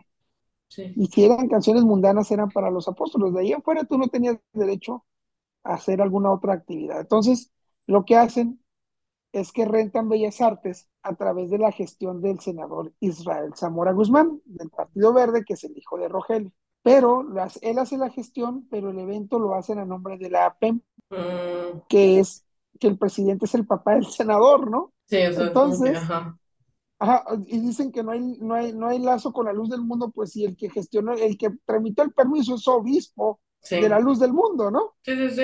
Entonces, como que, ah, Entonces, ya generan este evento, sacan los permisos, imagínate, le llevaron a la banda de la Marina a cantar por sus 50 años de cumpleaños, de, por sus 50 años, sí, su, 50 aniversario como de nacimiento. Y ese día, pues también para esto, pues acudieron diputados, senadores, la clase política, embajadores, la clase política mexicana. Sí, hay fotos. Que estaban, Muchas que Ellos, que ellos estaban conscientes a lo que iban, no nos hagamos pendejos. Sí, porque hasta había como los letreros, esos como que de que el guardián detrás del espejo, algo así se llamaba, ¿no? Eh, y, y, tenía la foto de Nazón. Sí, o sea, había fotos de Nazón por donde quiera, había... Había este, espectaculares. Sí, sí, o sea, espectaculares, eh, pues sus logos, o sea, todo el mundo andaba así como de que jijiji, así es el cumpleaños, o sea, el cumpleañero. El cumpleañero, o sea, eh, me, me, yo sé que como gimnasios mentales se tienen que hacer ellos mismos para decir, no, no, es que esto nunca fue, o sea, religioso y no sé qué, la verga, o sea, pero a fin de cuentas, pues es como que ellos mismos se engañan, o sea, ellos mismos se engañan, o sea, porque es como sinergia, por ejemplo, que dicen, ay, no, es que eh, este, e, esto no es una organización religiosa, esto es este, una organización para los jóvenes, sí, pero pero en la, en la, mm, en la apertura o este, en la, en la, en cuando terminamos, en el cierre, es como de que, y agradecemos a nuestro fundador, Samuel Joaquín Samuel Joaquín Flores, este, que no, nada sería posible sin él, que no, o sea, ahí empiezan, empiezan, o es como de que, la verdad es que, pues, bullshit, eh, la neta. ¿Se acuerdan de, todo es el mundo? Ajá. ¿Se acuerdan del eslogan de de Sinergia, al último. Eh, ¿cómo era, NJ, e, era Nobleza Juventud. Ajá. Eh, Gracia, ¿no? Un pedazo. E, era Sabiduría en mi juventud, el de Samuel Joaquín. Ajá. Así, Sabiduría en, mi juventud, como de SJ. Ajá, SJ. Este, y el de Conazón ya era, ¿cómo dices? Nobleza y no sé qué. Nobleza y juventud, algo juventud, algo así, se, la si, le sumas, esa asociación civil que legalmente está constituida, está, ¿quiénes? Los maestros, el presidente, el, el, director municipal, en los lugares que en algunas ocasiones se reunían eran de la luz del mundo. Sí. Como existen en los grupos eh, católicos como la de Acción Católica, que literalmente es una ala de una asociación civil política y de, de todo, pero de los jóvenes, se llama Acción Católica. Entonces era lo mismo. Pero eh, esto que tú dices, a lo que voy es de que cómo están siempre inmersos en lo mismo y eran los mismos. Y en este caso, pues no fue la excepción. A Nazón Joaquín, ellos dicen no ser un, un homenaje, pero todo, de, todo te dice que sí lo es, ¿no? Hasta las fotos, donde está Sinem y el actual diputado Hamlet Almaguer entregándole a Sinem García, que al ratito te vamos a hablar de este. No se va a liberar de la funa. No, no, no, no. Y que el, el Sinem con, un, con una espada, no sé si de oro, de qué chingados era, y el otro con un escudo. Pero un escudo, Ahí está la foto. Ahí está la foto. Y, están todos, y el otro es el diputado, ¿no? El diputado. Para esto, las invitaciones a los diputados del Congreso eh, Federal fue Emanuel Reyes Carmona, el mismo que funda. Esa fue su encomienda. Usted, hermano, eh, invita a los legisladores para que vayan a la, iglesia, al, al homenaje. Y yo sé cómo trabajan y parte de eso fue así. Los reunieron y les dijeron qué iban a hacer.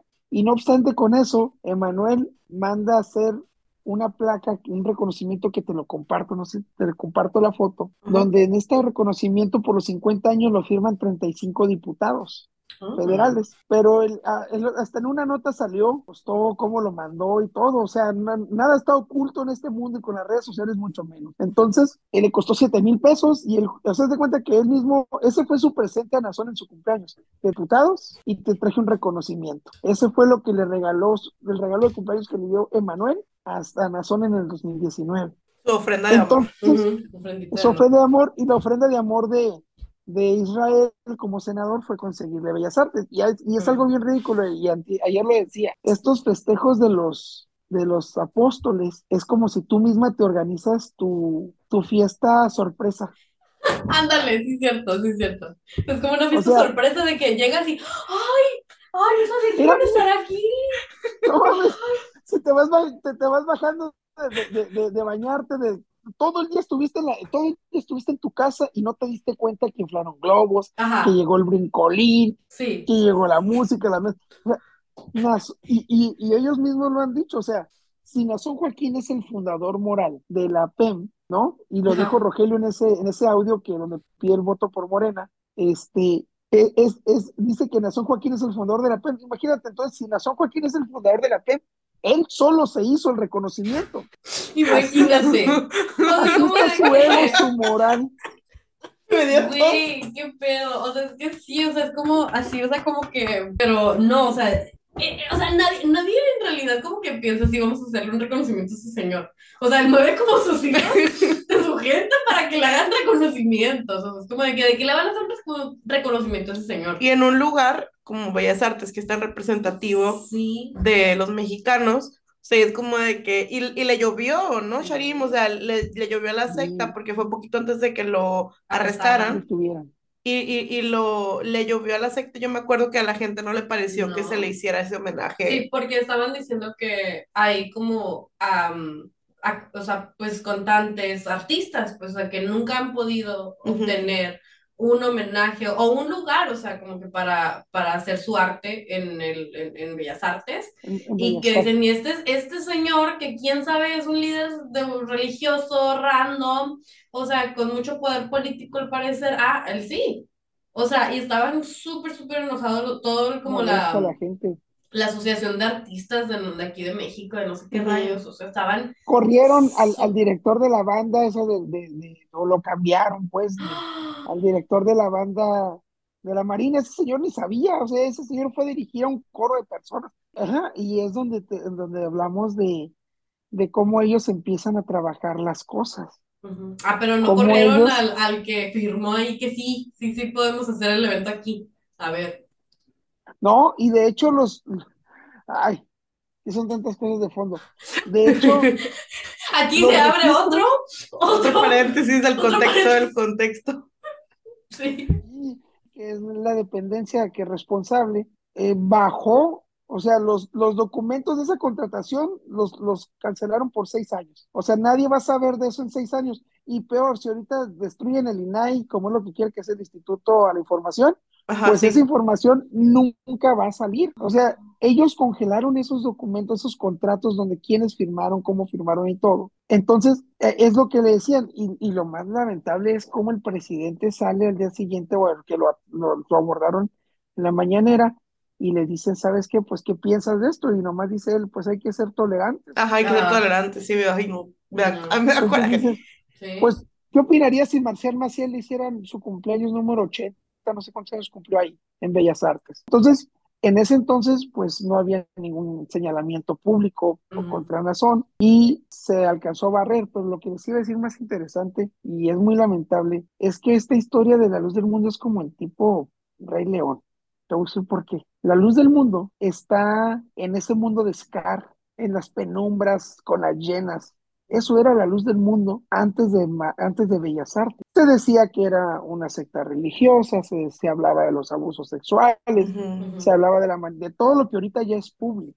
Todo lo que se decía, como en Scar, ahí estaba escondido, pero cuando llega el poder, que es en, ese, ese, ese 15 de mayo, lo destapa y los quitan de, de, de esas tinieblas o de ese sombras que estaban en cubrimiento y empieza a flotar quién es Nazón Joaquín. Y por 15 días, una semana lo traen en chinga, más de una semana. Y a la siguiente semana lo detienen. Y es cuando la, luz del mundo se puede tan pública. Ahora sí, al grado de que si yo veo los comentarios de, de, a veces de Twitter o de algunos, y ustedes me imagino también, y del 90, del 100%, el 10% o menos es a favor de, lo que está sucediendo ahorita con la agrupación política nacional. Todo pues el mundo está señalando. Fue, este, tendencia. Fue tendencia en, en, la luz del mundo, fue tendencia como dos o tres días en Twitter y la gente estaba molesta, o sea, fue algo increíble, o sea, a mí se me hizo medio viral un tweet en el, en el Twitter de salió una secta, síganos, por cierto, este, se me hizo viral, este, porque llegó así un montón de gente a hacerle retweet y comentar y, y como dar su, pues, su centavito, ¿no? De, de, la, de la situación. Y yo estaba impresionada, yo no vi ni una sola persona que estuviera a favor, que no fuera un lucecito. Ajá. O sea, sí, ni una sola persona que no fuera un lucecito queriendo como defender, o sea, o queriéndote como tirar alguna como cosa ahí de que, o sea, y, y, y te, de hecho, pues ya hablando de esto, o sea, sobre la agrupación que está, el que la hizo, dices tú que fue Manuel Reyes. Reyes Carmona. Reyes Carmona. Sí, Reyes. O sea, este, ¿qué es lo como, ok, qué es una agrupación política? Porque nos preguntaban mucho eso, es que es un partido político, pero no es un partido político. No, no es un partido Hay político. diferencia, me imagino. Ajá. ¿Qué es? O sea, ¿qué es esta agrupación? ¿Por qué es tan, por qué llamó tanto la atención de la gente? Pues? Pero primero, ¿qué es una agrupación política? ¿Cuál es la diferencia a un partido político? Ok, perfecto. Ya nada más para terminar lo de Bellas Artes es, lo consigue el senador para su papá, para que su papá le entregue ese presente a Nazón y todos se organizan para organizar su propia... Su fiesta sorpresa. su fiesta sorpresa. Eso fue. Y él llegó... yo haciéndome la fiesta sorpresa. Wow, yo no sabía se los platico porque ahorita les voy a decir algo del pasado. Este, eh, una agrupación política nacional es, es, es, una agrupación pues, de ciudadanos, como una, vamos a decir que es como una asociación civil, ah, pero que esta tiene la libertad de generar vínculos o alianzas con partidos políticos. Ah. Entonces, esto, eh, humanismo mexicano es la antesala a un partido político. Mm, eh, ellos lo que hacen es, que, por ejemplo, hoy les pasa en, la, en el 2023, la aprueban para que en el 2024 pueda participar en la elección federal. Y ellos pues puedan generar sus alianzas, que se registraron, se aprobaron ocho. De las ocho, creo que como seis son de Morena. Entonces, pues están generando estructura. Es, es, es, es una estructura política solamente, o sea, territorial, que es lo que era la PEM. La PEM yo siempre lo he señalado como que era la estructura territorial de la luz del mundo, hablándolo en política, porque tiene una estructura nacional, estatal, municipios y por iglesias, por ciudades, en ciudad, en cada municipio hay diferentes, y todos ahí tienen un potencial de voto, y ya tienen hecha la estructura. ¿Cómo te explicas que, estos vatos lograron 25 mil firmas en tres meses? En un día lograron 1.300 firmas y tú puedes decir, ah, conseguir 1.300 firmas está bien fácil, en el sentido de tener una estructura. No es tan fácil porque hay un formato, hay un formato o una, una aplicación del INE que tú le registras y le tienes que tomar foto a la credencial del lector. No es como que pongo mi nombre y lo firmo. Entonces, para conseguir 1.300 firmas en dos días o en un día del 17 al 18, pues que te habla de una gran estructura que tienen y es la que tienen en la luz del mundo. Sí, que una organización para poderlo hacer. Exacto, o sea, ¿qué pasó? Él les va la aplicación junto a las personas por estado y ya tengo los del municipio y le mando la aplicación y mi hermano bájela, lo tengo que registrar, X, Y cosas, ¿no? Porque porque no puede decir que es un trabajo de pluralidad como lo manejó Emanuel, porque los seis miembros de lo que es el, el, Comité Ejecutivo Nacional de Humanismo Mexicano, los seis son miembros de la iglesia. De hecho, todavía no se pueden registrar al 100%, bueno, tienen que modificar, perdón, porque generaron violencia contra la mujer, porque no hay 50-50, son cuatro hombres, dos mujeres. Tiene que ser 50-50, tienen que ser tres mujeres, tres hombres, y pues no solamente ella, otras agrupaciones políticas también las están castigadas, por así llamarlo, para que subsanen ese, ese, nombre, ¿no? Pero por lo pronto ahorita los seis que registraron y en lo particular una muchacha que se llama Carol Naomi, creo. En la foto del INE está de rojo. Se me olvida el nombre ahorita. Carol, Carol Gamboa Rodríguez. Ella es la, es la representante legal y es miembro de la Luz del Mundo, fue miembro del coro, y fue miembro de APEM. Claro. Ella, fue una de las que cantó en Bellas Artes y les voy a recomendar que lean la, la nota del País que hizo Elías, donde hace una, una investigación más de fondo que apenas la acaba de sacar hoy, donde explica muchas cosas referentes a la misma vinculación de, las, de esta agrupación eh, política. Entonces, sale Manuel a decir que no son, que hay católicos, que son minoría. De hecho, dijo que eran, que en la luz del mundo eran bien poquitos en Guanajuato, que eran salió a decir, no, no, no, es una gran minoría la luz del mundo en Guanajuato, ¿no? A pesar de decir que son dos millones de miembros casi, ¿no? Que es otra gran mentira. Y todos, eh, por ahí está otro muchacho que hasta, de hecho, algo bien curioso, todos cerraron sus cuentas o las hicieron privadas. Solamente fueron públicas, se quedaron públicas la del presidente, que es Emanuel, y la del secretario general, que es el otro diputado de la Luz del Mundo, Fabio Castellanos. Por ahí hay, una, hay un post que hizo Sochi referente a una de los miembros de esta institución que también eh, era, hacer otras cosas, que le tocó sufrir cosas, que le tocó sufrir cosas y que Xochitl le conoció personalmente.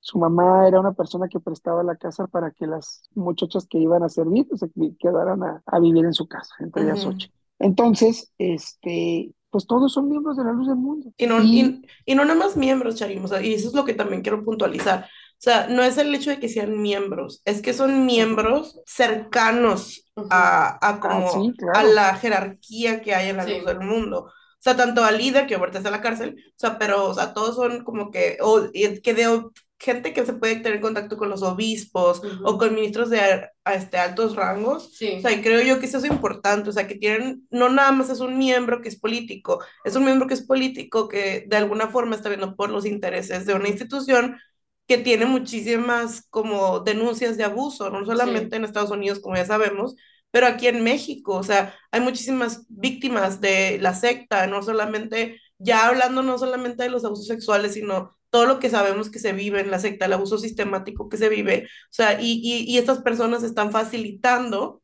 no solamente estos abusos, sino facilitando beneficios que tengan los líderes de estas sectas y que de alguna forma, pues hasta que no, quieras o no, o sea, que no se hagan ciertas investigaciones, como ya ves que estaban investigando los por lavado de dinero, yo sé qué tipo de cosas, creo, algo así, y les han congelado cuentas y ya se les descongelaron y todo el rollo, o sea, como de que, sabes tú que es algo que tienen ahí, están metidos en el, en el asunto. Que, que, la, que la PEM tuvo mucho que ver también en eso, o sea, es, es, lo que les decía, la...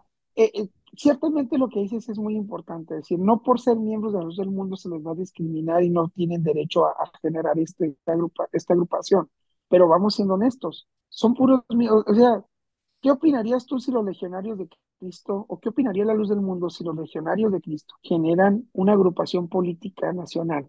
No, estuvieran y ya que son afines al PAN, y que son afines al PAN, ¿no?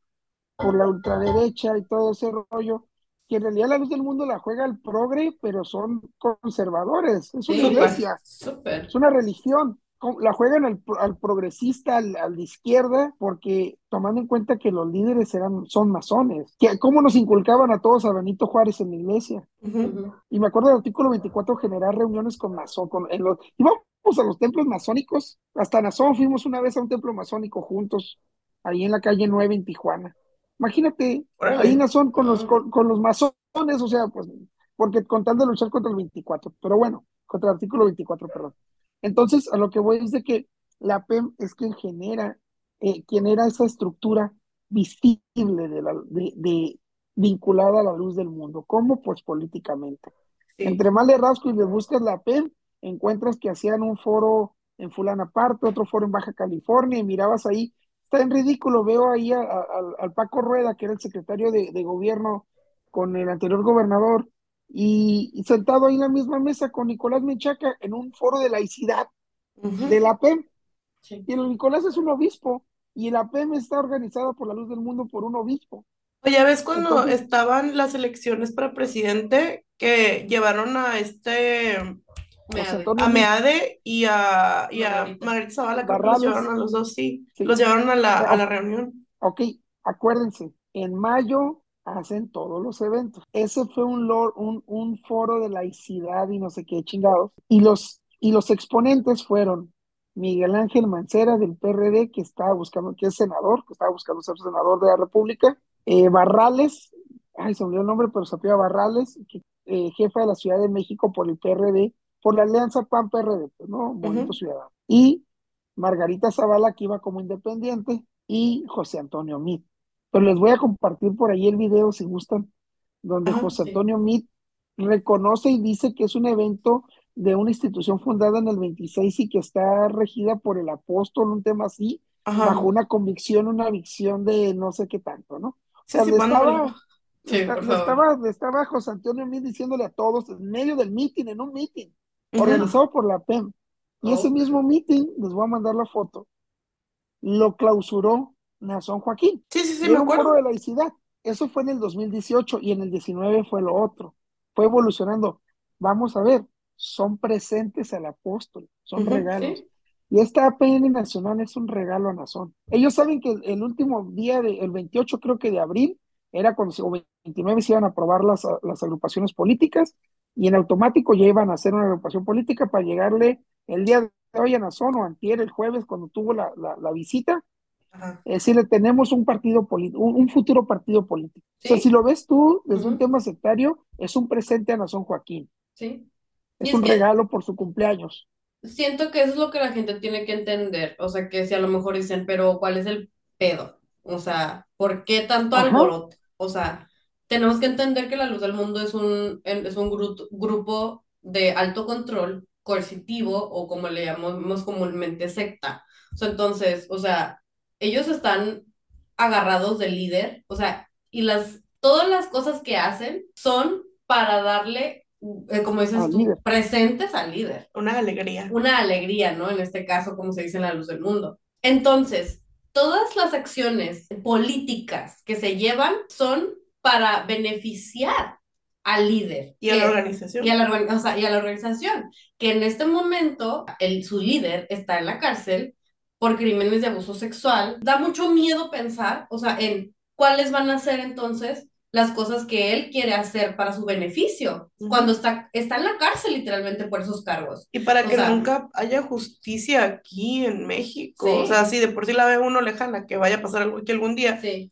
Ahora, como ellos como partido político, una de las cosas que me preguntaban, me decían, tengo entendido que uno recibe presupuesto del Estado y si hay alguna forma de, como ciudadanos nosotros, de evitar que esto suceda, o sea, o de hacer algo al respecto, o sea, o como de, no sé, o sea, como de que hay alguna forma en la que podamos nosotros, como que, ay, no sé, para que esto no, no le den como presupuesto, no se vuelva un partido político. Ok, eh, eh, me voy a regresar otra vez. El, el, la APN, al formar la APN, ellos no tienen derechos a recibir recursos públicos mm, como agrupación política nacional, pero como lo decía, si en el 23 la forman como regalo a Nazón, en el 24 ellos, y luego a ver si no me grilla la señora que hoy estuvo ahí, dale, dale. En el 24 ellos van a formar una ala política para Morena, eso ya lo dijo Emanuel públicamente, dijo que era para formar cuadros y estructuras de Morena, porque antes prácticamente te, te, regalaban ser miembro de Morena.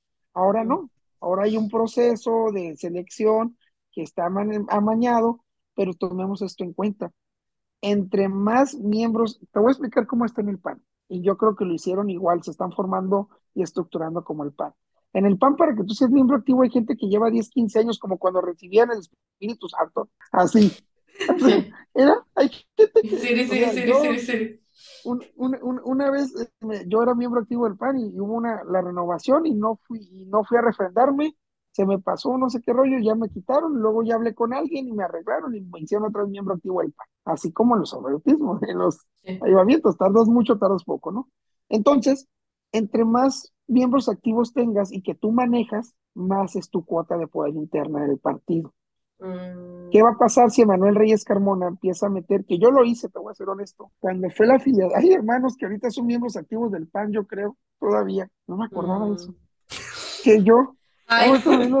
Está funando. No de eso cuando fue, cuando, fue el referendo del PAN, pues tú, al tener miembros activos internos, pues te da más poder porque tienes más votos. Entonces yo invité hermanos a participar y que ya me ayudaban en temas de la política a que se hicieran miembros activos, que salieron de la, de, que salieron de la, de la asociación civil, ya los hermanos que me apoyaban en la asociación civil, porque ya estabas formando un equipo y estabas teniendo una visión a futuro política, ¿no? Y más que Nazón se lo dijo enfrente de todos, este es el trampolín a la política para Sharim para apoyarlo, practicando, así se lo dijo. Sí, sí. Entonces, yo, yo lo registro y pues ya tenía como 50 miembros activos en Ensenada de un padrón de mí. En realidad, como si ya digo, me salí en la iglesia y, nunca, nunca, les, nunca los invité a votar ni nada porque mientras, fue el mientras se registraron y a la próxima elección, yo ya me había salido de la iglesia en el 16. La próxima iba a ser en el, en, el, en el 18. Entonces, es lo mismo el Coro con Morena. Este Manuel va a registrar a los miembros. Los va a hacer miembros activos de Morena y va a tener una cuota de poder interna dentro de Morena que le va a permitir negociar. Él fue, él actualmente es consejero nacional y presume de, que es el sexto, el que fue el que quedó en sexto lugar y que sí es un gran logro. Eso te habla de las, de las conexiones políticas que tiene y te habla de que Manuel tiene en el Congreso hay comisiones de trata de personas, de economía, de migración, de temas migratorios de la frontera norte, qué sé yo. Y en una de ellas es salud. Y Emanuel preside la comisión de salud. Para que tú presidas una comisión en un partido que está en el poder, tuviste que negociar muchas cosas. Tomemos en cuenta que la Luz del Mundo tiene tres diputados federales. De los tres, dos, que es Emanuel, es el presidente de la Comisión de Salud, y Hamlet es el representante de los diputados de Morena en Telini. El poder interno que tienen.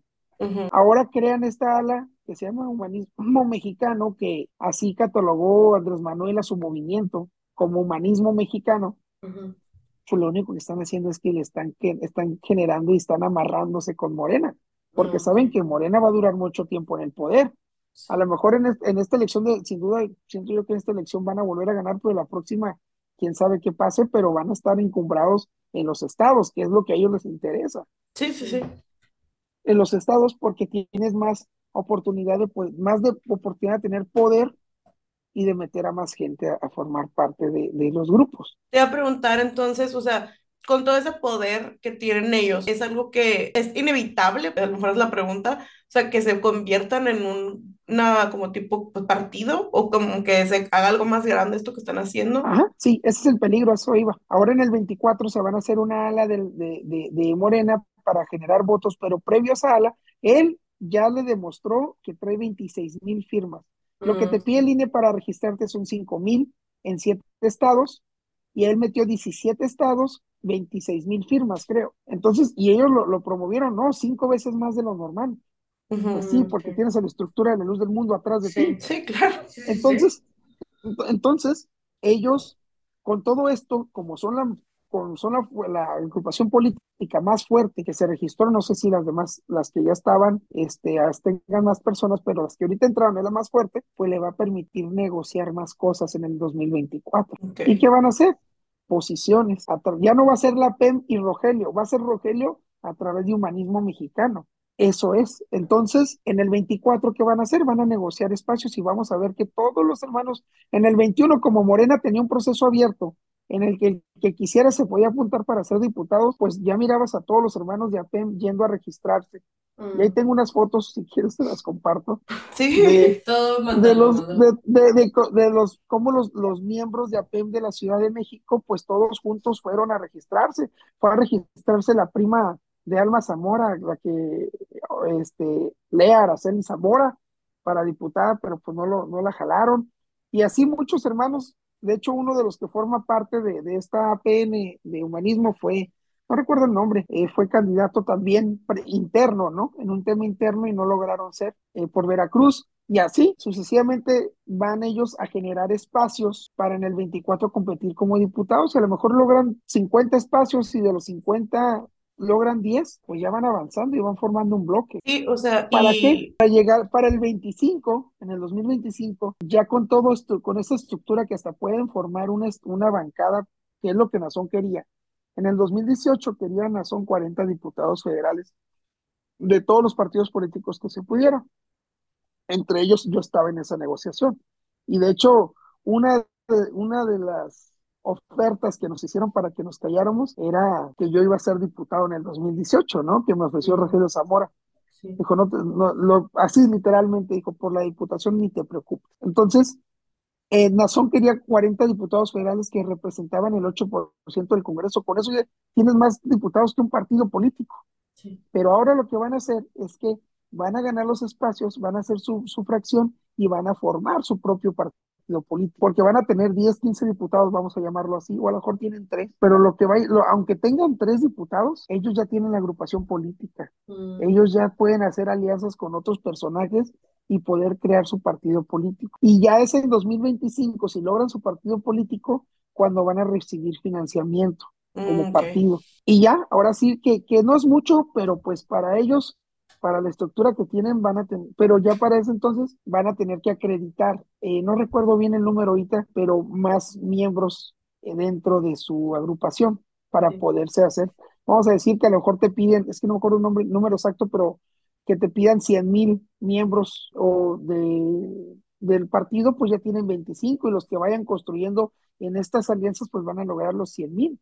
Entonces se conforman como partido y en la segunda, en la siguiente elección ellos tienen que salir a, buscar eh, cerca, bueno, perdón, es el 25, 24, en el 27, en 2027, ellos si logran ese registro como partido político van a salir ya como el partido político humanista mexicano, pero no pueden ir en alianza con ningún partido. ¿Qué va a pasar? Imagínate, si se ocupan 500 diputados federales para una elección federal, más su suplente ya son mil, ellos van a tener que conseguir mil diputados federales candidatos y no sé cuántos chorrocientos mil regidores, porque ¿qué pasa? Para poder lograr su registro y mantenerlo, tienen que lograr el 2% de la votación general. Vamos a decir, si en el 2027 votan 100 mil mexicanos, pues ellos tienen por lo menos que lograr 2 millones, digo, eh, 100 millones de mexicanos, vamos a decir, 10 mil mexicanos, si juntan 10 mil, si, si, votan, perdón, 10 millones de mexicanos, ellos tienen que lograr, eh, ¿qué son? 200 mil, 200 mil votos. Entonces, que pues para empezar lo van a hacer bajo la estructura de la luz del mundo. Los candidatos del 27 van a ser, van a ser los miembros. Y ahí te va. Todavía otra. Ellos van a buscar, como tienen ministros, que eso vamos a tocar así, como tienen ministros que no están registrados ante la Dirección de Asuntos Religiosos, eh, y esto le va a permitir que los ministros puedan ser candidatos porque ellos no tienen ministros de culto, tienen muchos ministros de cultos que no están registrados mm. ante la Dirección de Asuntos Religiosos. Ah. Entre oh. ellos, sí, sí, sí, están cometiendo un delito ahí. Oh. Ellos, por ejemplo, de todos los obispos, ayer estábamos hablando de eso, de todos los como 12, 15 obispos que hay de la iglesia, solamente dos o tres están registrados ante asuntos religiosos como ministros de culto. Si tú lees la lista, son alrededor de mil personas. Y está bien fácil, les mando el link si quieren. Este, en divididos en las cinco circunscripciones que ellos tienen. La luz del mundo es lo mismo, ay. es como en la red. la luz del mundo está dividida en cinco, en todo el país, en cinco, en cinco eh, registros como AR. y esos tienen a sus ministros. Entonces, eh, te voy a poner un ejemplo, eh, te voy a poner dos ejemplos de ministros que fueron diputados o, políticos y que mientras ejercían el cargo. Uno es Rogelio Zamora, como lo dijimos hace rato, en el 88 y en el 94 era eh, por la Ciudad de México y fue diputado y era ministro por la Ciudad de México. Y hay gente que, pues por testimonios, lamentablemente, pues ya no, no había las redes sociales que ahorita hay, que si no, pues, lo hubiéramos sacado, ¿no? Pero el otro, el otro es Silem García el que es el vocero de la iglesia, quien fue regidor por Jalapa mientras era ministro de culto. ¿Y cuándo fueron los megabautismos? En el 2015, ¿no? Sí, en el 2015 ya era regidor. Sí. Y, y, y, los supuestos 50 mil bautismos. Él, él fungió como vocero porque era ministro y era regidor por Jalapa.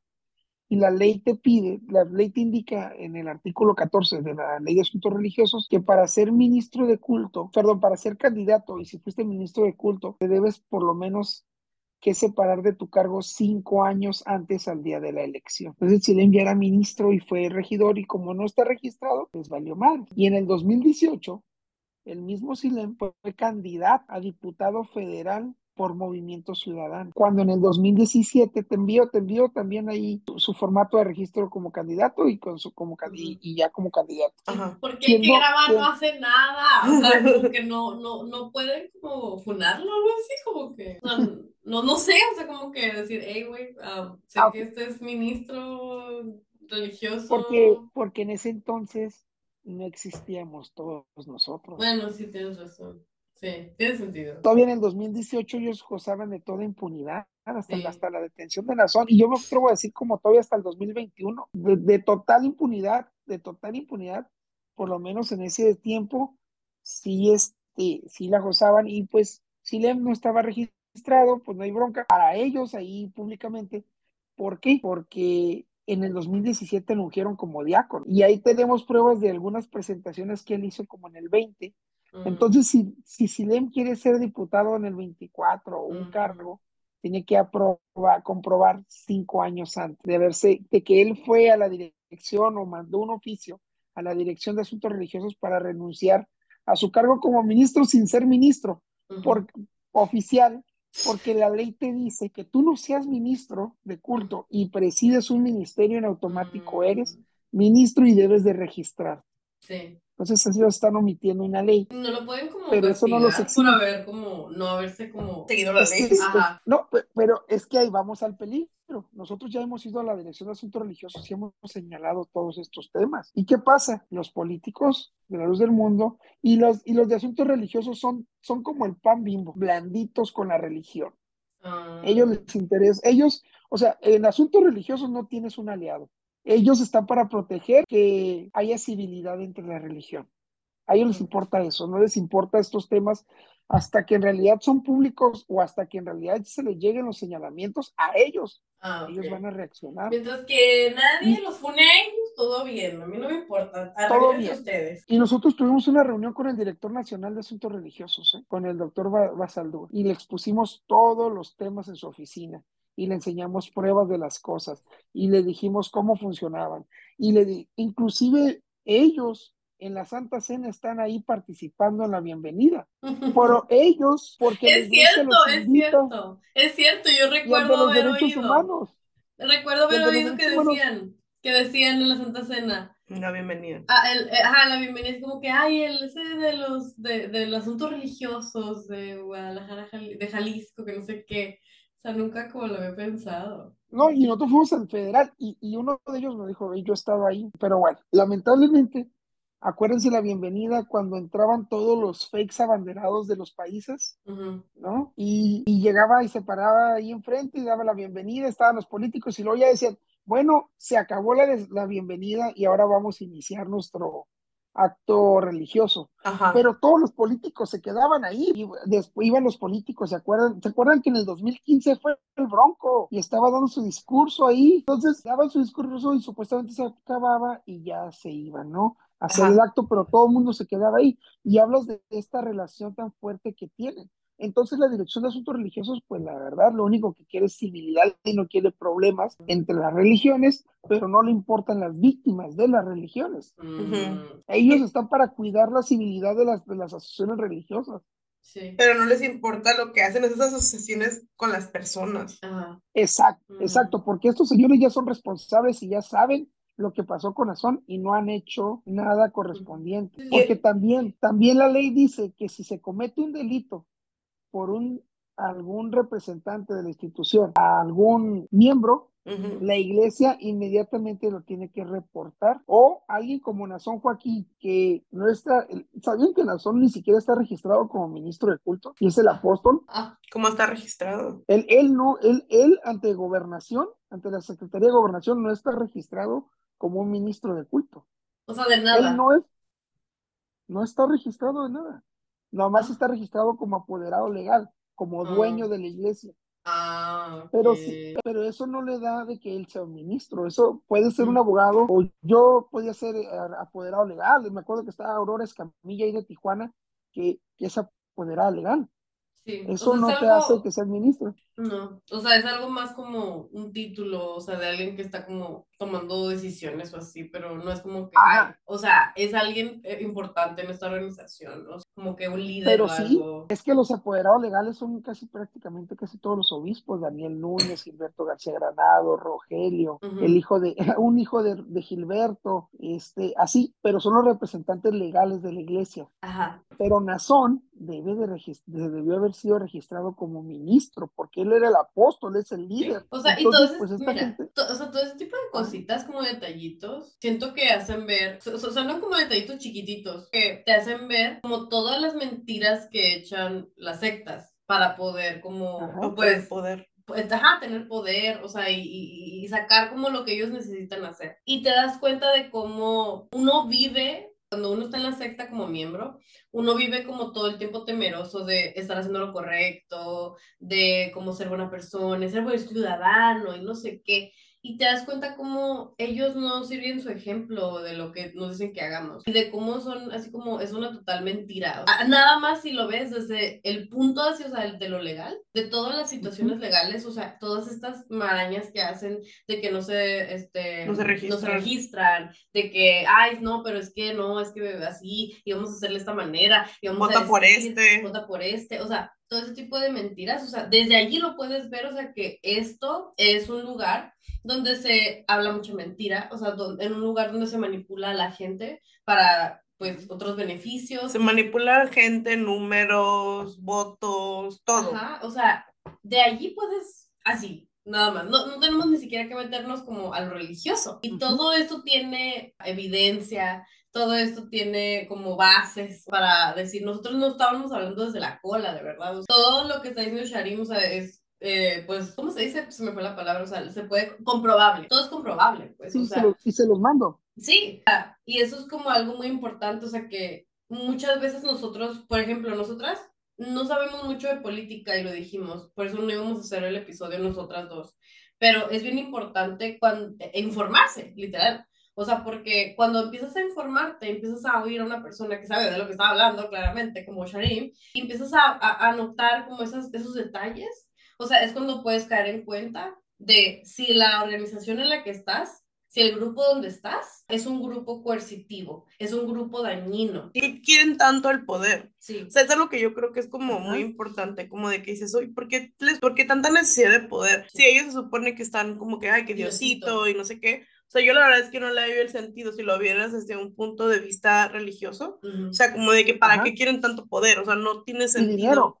Sí, y dinero y poder, o sea, y, y, la verdad es que a mí se me hace algo muy feo y tristemente yo creo que nosotros en este país, como sabemos que no existe ningún tipo como de justicia ni nada, ni ayuda a la gente, o sea, nada más podemos sentarnos a ver cómo está haciendo esta organización, que su líder otra vez está en la cárcel en Estados Unidos, cómo esta organización sigue como subiendo en la escalerita de la política y del poder que hay aquí en México. y, y, cómo se va haciendo todavía más difícil que las sobrevivientes o víctimas de esta organización denuncien, porque qué miedo, qué, qué perro miedo que me hagan algo porque yo hable. o, o, como uno que está aquí, que, hola, gobierno de Estados Unidos, si quieres como mandarnos asilo político, aquí estamos. la verdad es que porque qué, qué miedo a veces da como hablar de estos temas, pero se tienen que hablar. Sí, de alguna forma u otra tenemos que, si podemos informar a, a, nuestros seguidores y ustedes que están aquí oyéndonos, que están lavando los trastes, están bañando y así, o sea, mientras nos oyen, pero están aprendiendo algo en este momento, algo que no sabían hace ratito, eh, la verdad es que pues es lo que nosotras queremos, pues o sea, porque la información es una herramienta invaluable, de verdad. O sea, la información es poder. Sí, y que más que nada yo creo que, oye, hay que enojarnos un poquito más, ¿no? Por lo que hace el gobierno que permite que este tipo de organizaciones entren a, a, a, lugares donde debe ser, lugares que deberían de ser laicos y, y, espacios que deberían de ser libres, como de agendas religiosas o de poder de gente mala, Sí, lamentablemente hay un montón de fotos de Nazón con políticos en el internet y un montón de cosas que, que están ya en los platicó Sharim ahorita durante todo este tiempo que estuvimos hablando. Y pues no, la verdad es que le, te agradecemos mucho, Sharim, que nos hayas acompañado, la verdad, porque ya hablamos un montón. Sí, y, no terminamos. No, y no, no y todo lo que falta. Sí. Y todo lo que falta, fíjate, este, quiero compartir también que este, esto que decíamos, o sea, todo se va desde asuntos religiosos. Y hay otra parte que es bien interesante también y, y tiene que ver con la agrupación política y con el poder. Todos estos grupos religiosos o, sectarios tienen negocios. Y en lo particular, la luz del mundo, sus negocios son inmobiliarios. Ellos, y se los comparto, tienen una empresa, de hecho hay una, hay una investigación de ciudadanos, de mexicanos contra la corrupción, donde señala los negocios que tienen la, luz del mundo y tienen todas las propiedades y todo, o parte de sus propiedades que tienen, que pudieron encontrar, pero entre ellos es la empresa Huasem, que es una inmobiliaria, que acuerdan, se acuerdan que nosotros, que es una, que este es un fraude total que hacía la luz del mundo. Todos cooperábamos para comprar un terreno de, de, 20 hectáreas, se notificaban 10, se construía una iglesia, se venían y luego después de que tú lo compraste, pues no te decían, hermano, aquí tiene un terreno, ¿no? Te lo revendían a través de esta inmobiliaria que se llama Juacem, algo así, Juacem. Entonces ellos te revendían el terreno y ya formaba, y ellos mismos donaban un espacio para un parque, para una escuela, porque estaban eh, haciendo comunidades. Al pasar del tiempo ya, pues llegaron de no tener servicios a tener luz, agua, electricidad, drenaje, todo entonces las otras 10 hectáreas, por así llamarle, subían de plusvalía, subían de valor. Y es cuando ellos empezaban a fraccionar nuevamente y lo vendían a nombre de la inmobiliaria, con el dinero de la aportación de los miembros. Y ahí estaba el negocio y el lucro, la, la, la misma ley dice que nadie debe, de lucrar. Y te voy a dar dos ejemplos de dos. ¿Se acuerdan del Compartamos Banco? La verdad no. Compartamos Bancos es como una caja de ahorro donde las doñitas de la colonia eh, tengo porque tocar, tratar con muchos cuando trabajaba en, los temas de, desarrollo social. Y este, a la señora de la colonia llegaba y vendía los zapatos de Andrea. Ah, o tenía una tiendita, un micronegocio. Entonces ellos apoyaban micronegocios y eran como cajas de ahorro donde tú te presto 10 mil y me vas a dar 12 mil pesos, porque creo que era como el 21% de interés, y me vas a regresar 12 mil pesos en un mes. Entonces la gente se ponía en chinga y de los 10 mil que les prestaban, pues pagaban, eh, devolvían los 10 en un mes y los 2 mil de intereses. Esta caja de ahorro era, era propiedad de los legionarios de Cristo. Oh. Y eso sin contar las escuelas privadas que tienen, como la Náhuatl, ¿no? Pero bueno, ese es un ejemplo de los legionarios. Los Munis, Tamun, tenían un equipo de fútbol, como la luz del mundo con Abraham, ¿no? O sea, chequen, Sé que los comparativos, tenía un equipo de fútbol porque al hijo le gustaba el fútbol. El Washington Post era de la secta Con esto manejaban todo el tema político a través de los medios de comunicación. Y aparte del negocio del sushi, para el que le gusta el sushi, ellos fueron los que trajeron todo el negocio de sushi desde vender. Haz de cuenta que era tipo la luz del mundo. Mandaban a, a, a, a Xochitl y a mí, por ejemplo, ah, estamos, somos profesionistas. No, hermano, el, el deseo del ser es que se vaya allá a Wyoming a vender pescado. Y la gente siempre se ponía a vender pescado, pescado, pescado. Y después compraron un camioncito y ya vendían pescado ya no a pie, sino vendían en un carro. Y luego vieron que era negocio y empezaron a vender todos los insumos para el sushi. Mm. Y los principales distribuidores de sushi en Estados Unidos es la Sectamun, la empresa de la Sectamun. La secta en la que estuvo Steven Hassan. De hecho. Ajá. Es la misma que estoy hablando del Washington Post. Y ahí te va algo más fuerte. Para que vea la gente, o sea, lo que lo quiero decir es, ahí se va tu dinero y es donde esta secta Moon, pues es quien maneja y él tiene la mayor distribución de sushi en Estados Unidos. Pero ahí te va lo más cañón. Tienen una empresa de armas. ¿Se acuerdan oh. aquellas, aquellas películas que donde salían, ah, se me olvidó el nombre, eh, donde se alía Al Capone, que eran unas metralletas como con un tipo cuernito de chivo, que tenían hasta el nombre Tony, Tommy, Tommy o Tony, ah, se me olvidó el nombre. Ellos son tipo esos, tipo esos, pero de los, de los años 20, ¿te acuerdas? Metralletas que usaban en los años 20. Sí, sí, sí. Ellos, que, creo que se llaman Tommy algo, ahí te lo va a decir el público, vas a ver. Sí. Ahí díganos cómo, ellos cómo se llamaban. Ellos, son los dueños de la empresa de armas.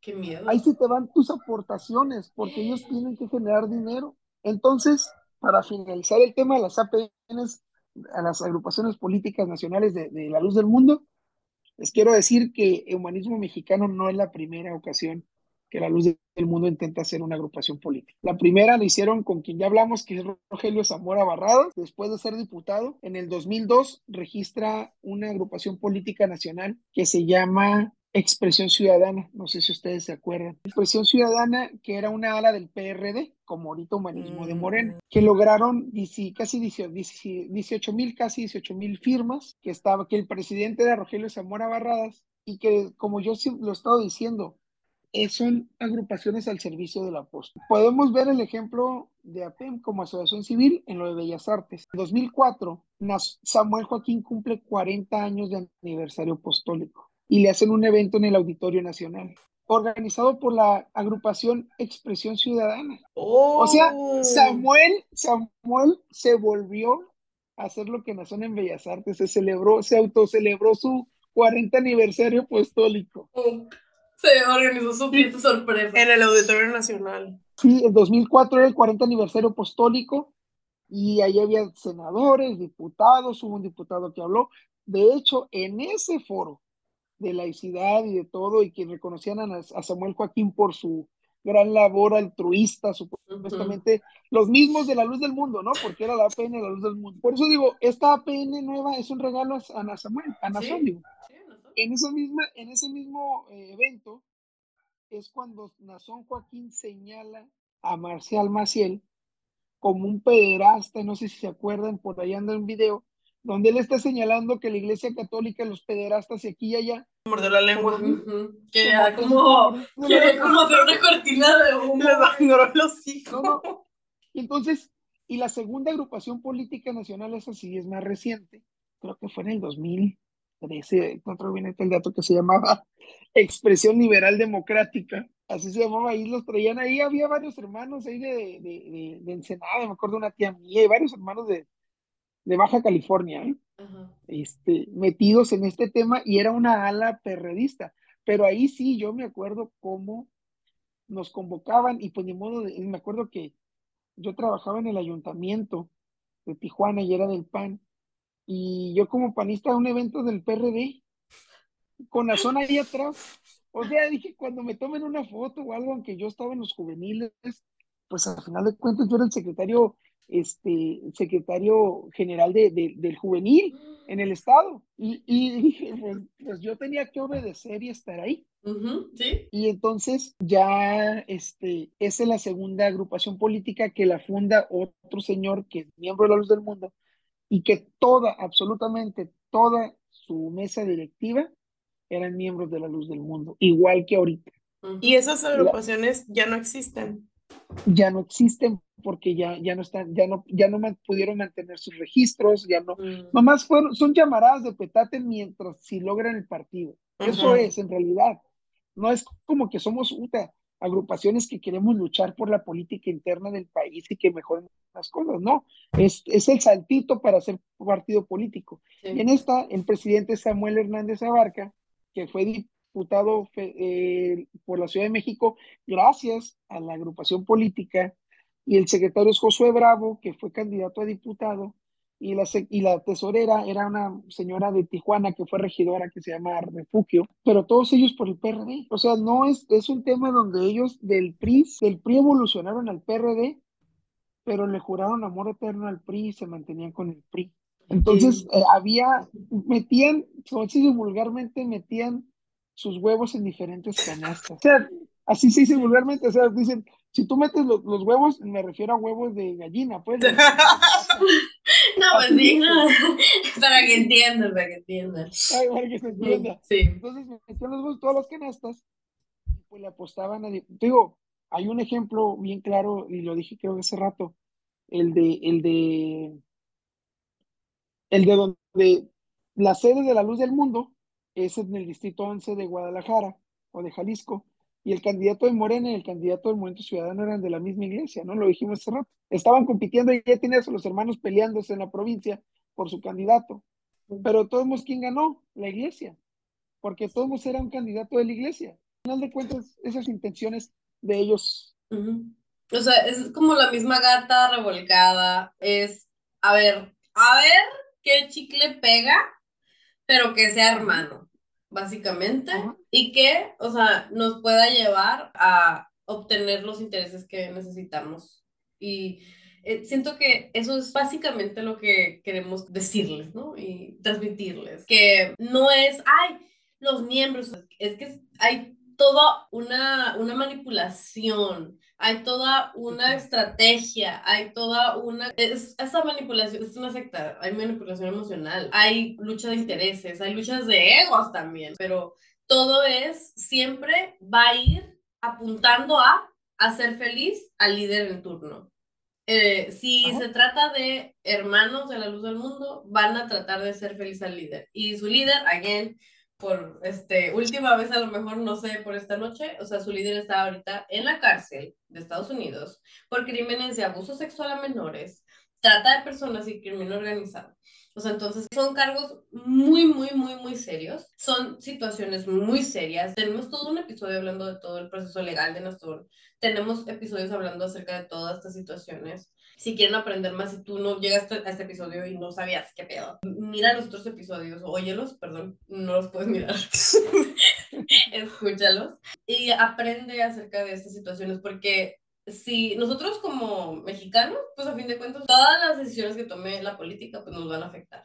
Y más en, esta, en esta situación tan específica, que uno literalmente está luchando para que de alguna forma haya justicia aquí en México, que es donde más abuso sexual ha habido y más abusos en general. Y es lo como que con lo que quisiéramos como cerrar, es lo que te habíamos preguntado antes, o sea, como que si puede haber algo que podamos hacer como ciudadanos para poder buscar la manera de que este partido político no, no tenga lugar. No sé si haya como alguna forma. Creo que lamentablemente esta agrupación política no la, no, no la puedes frenar legalmente a menos que ellos mismos incurran en detalles que vayan al, al, mismo, al mismo, a la cancelación del registro, porque a final de cuentas ellos están, ellos no son ministros de culto, son miembros, pero nosotros lo sabemos. Sí, sí, sí. Ahora sí que el, el tema, el tema está de cómo los vas a frenar, pues en las urnas, y ellos se van aliados con el PAN, pues sabes que el PAN está con la luz del mundo. Si se van aliados con Morena, se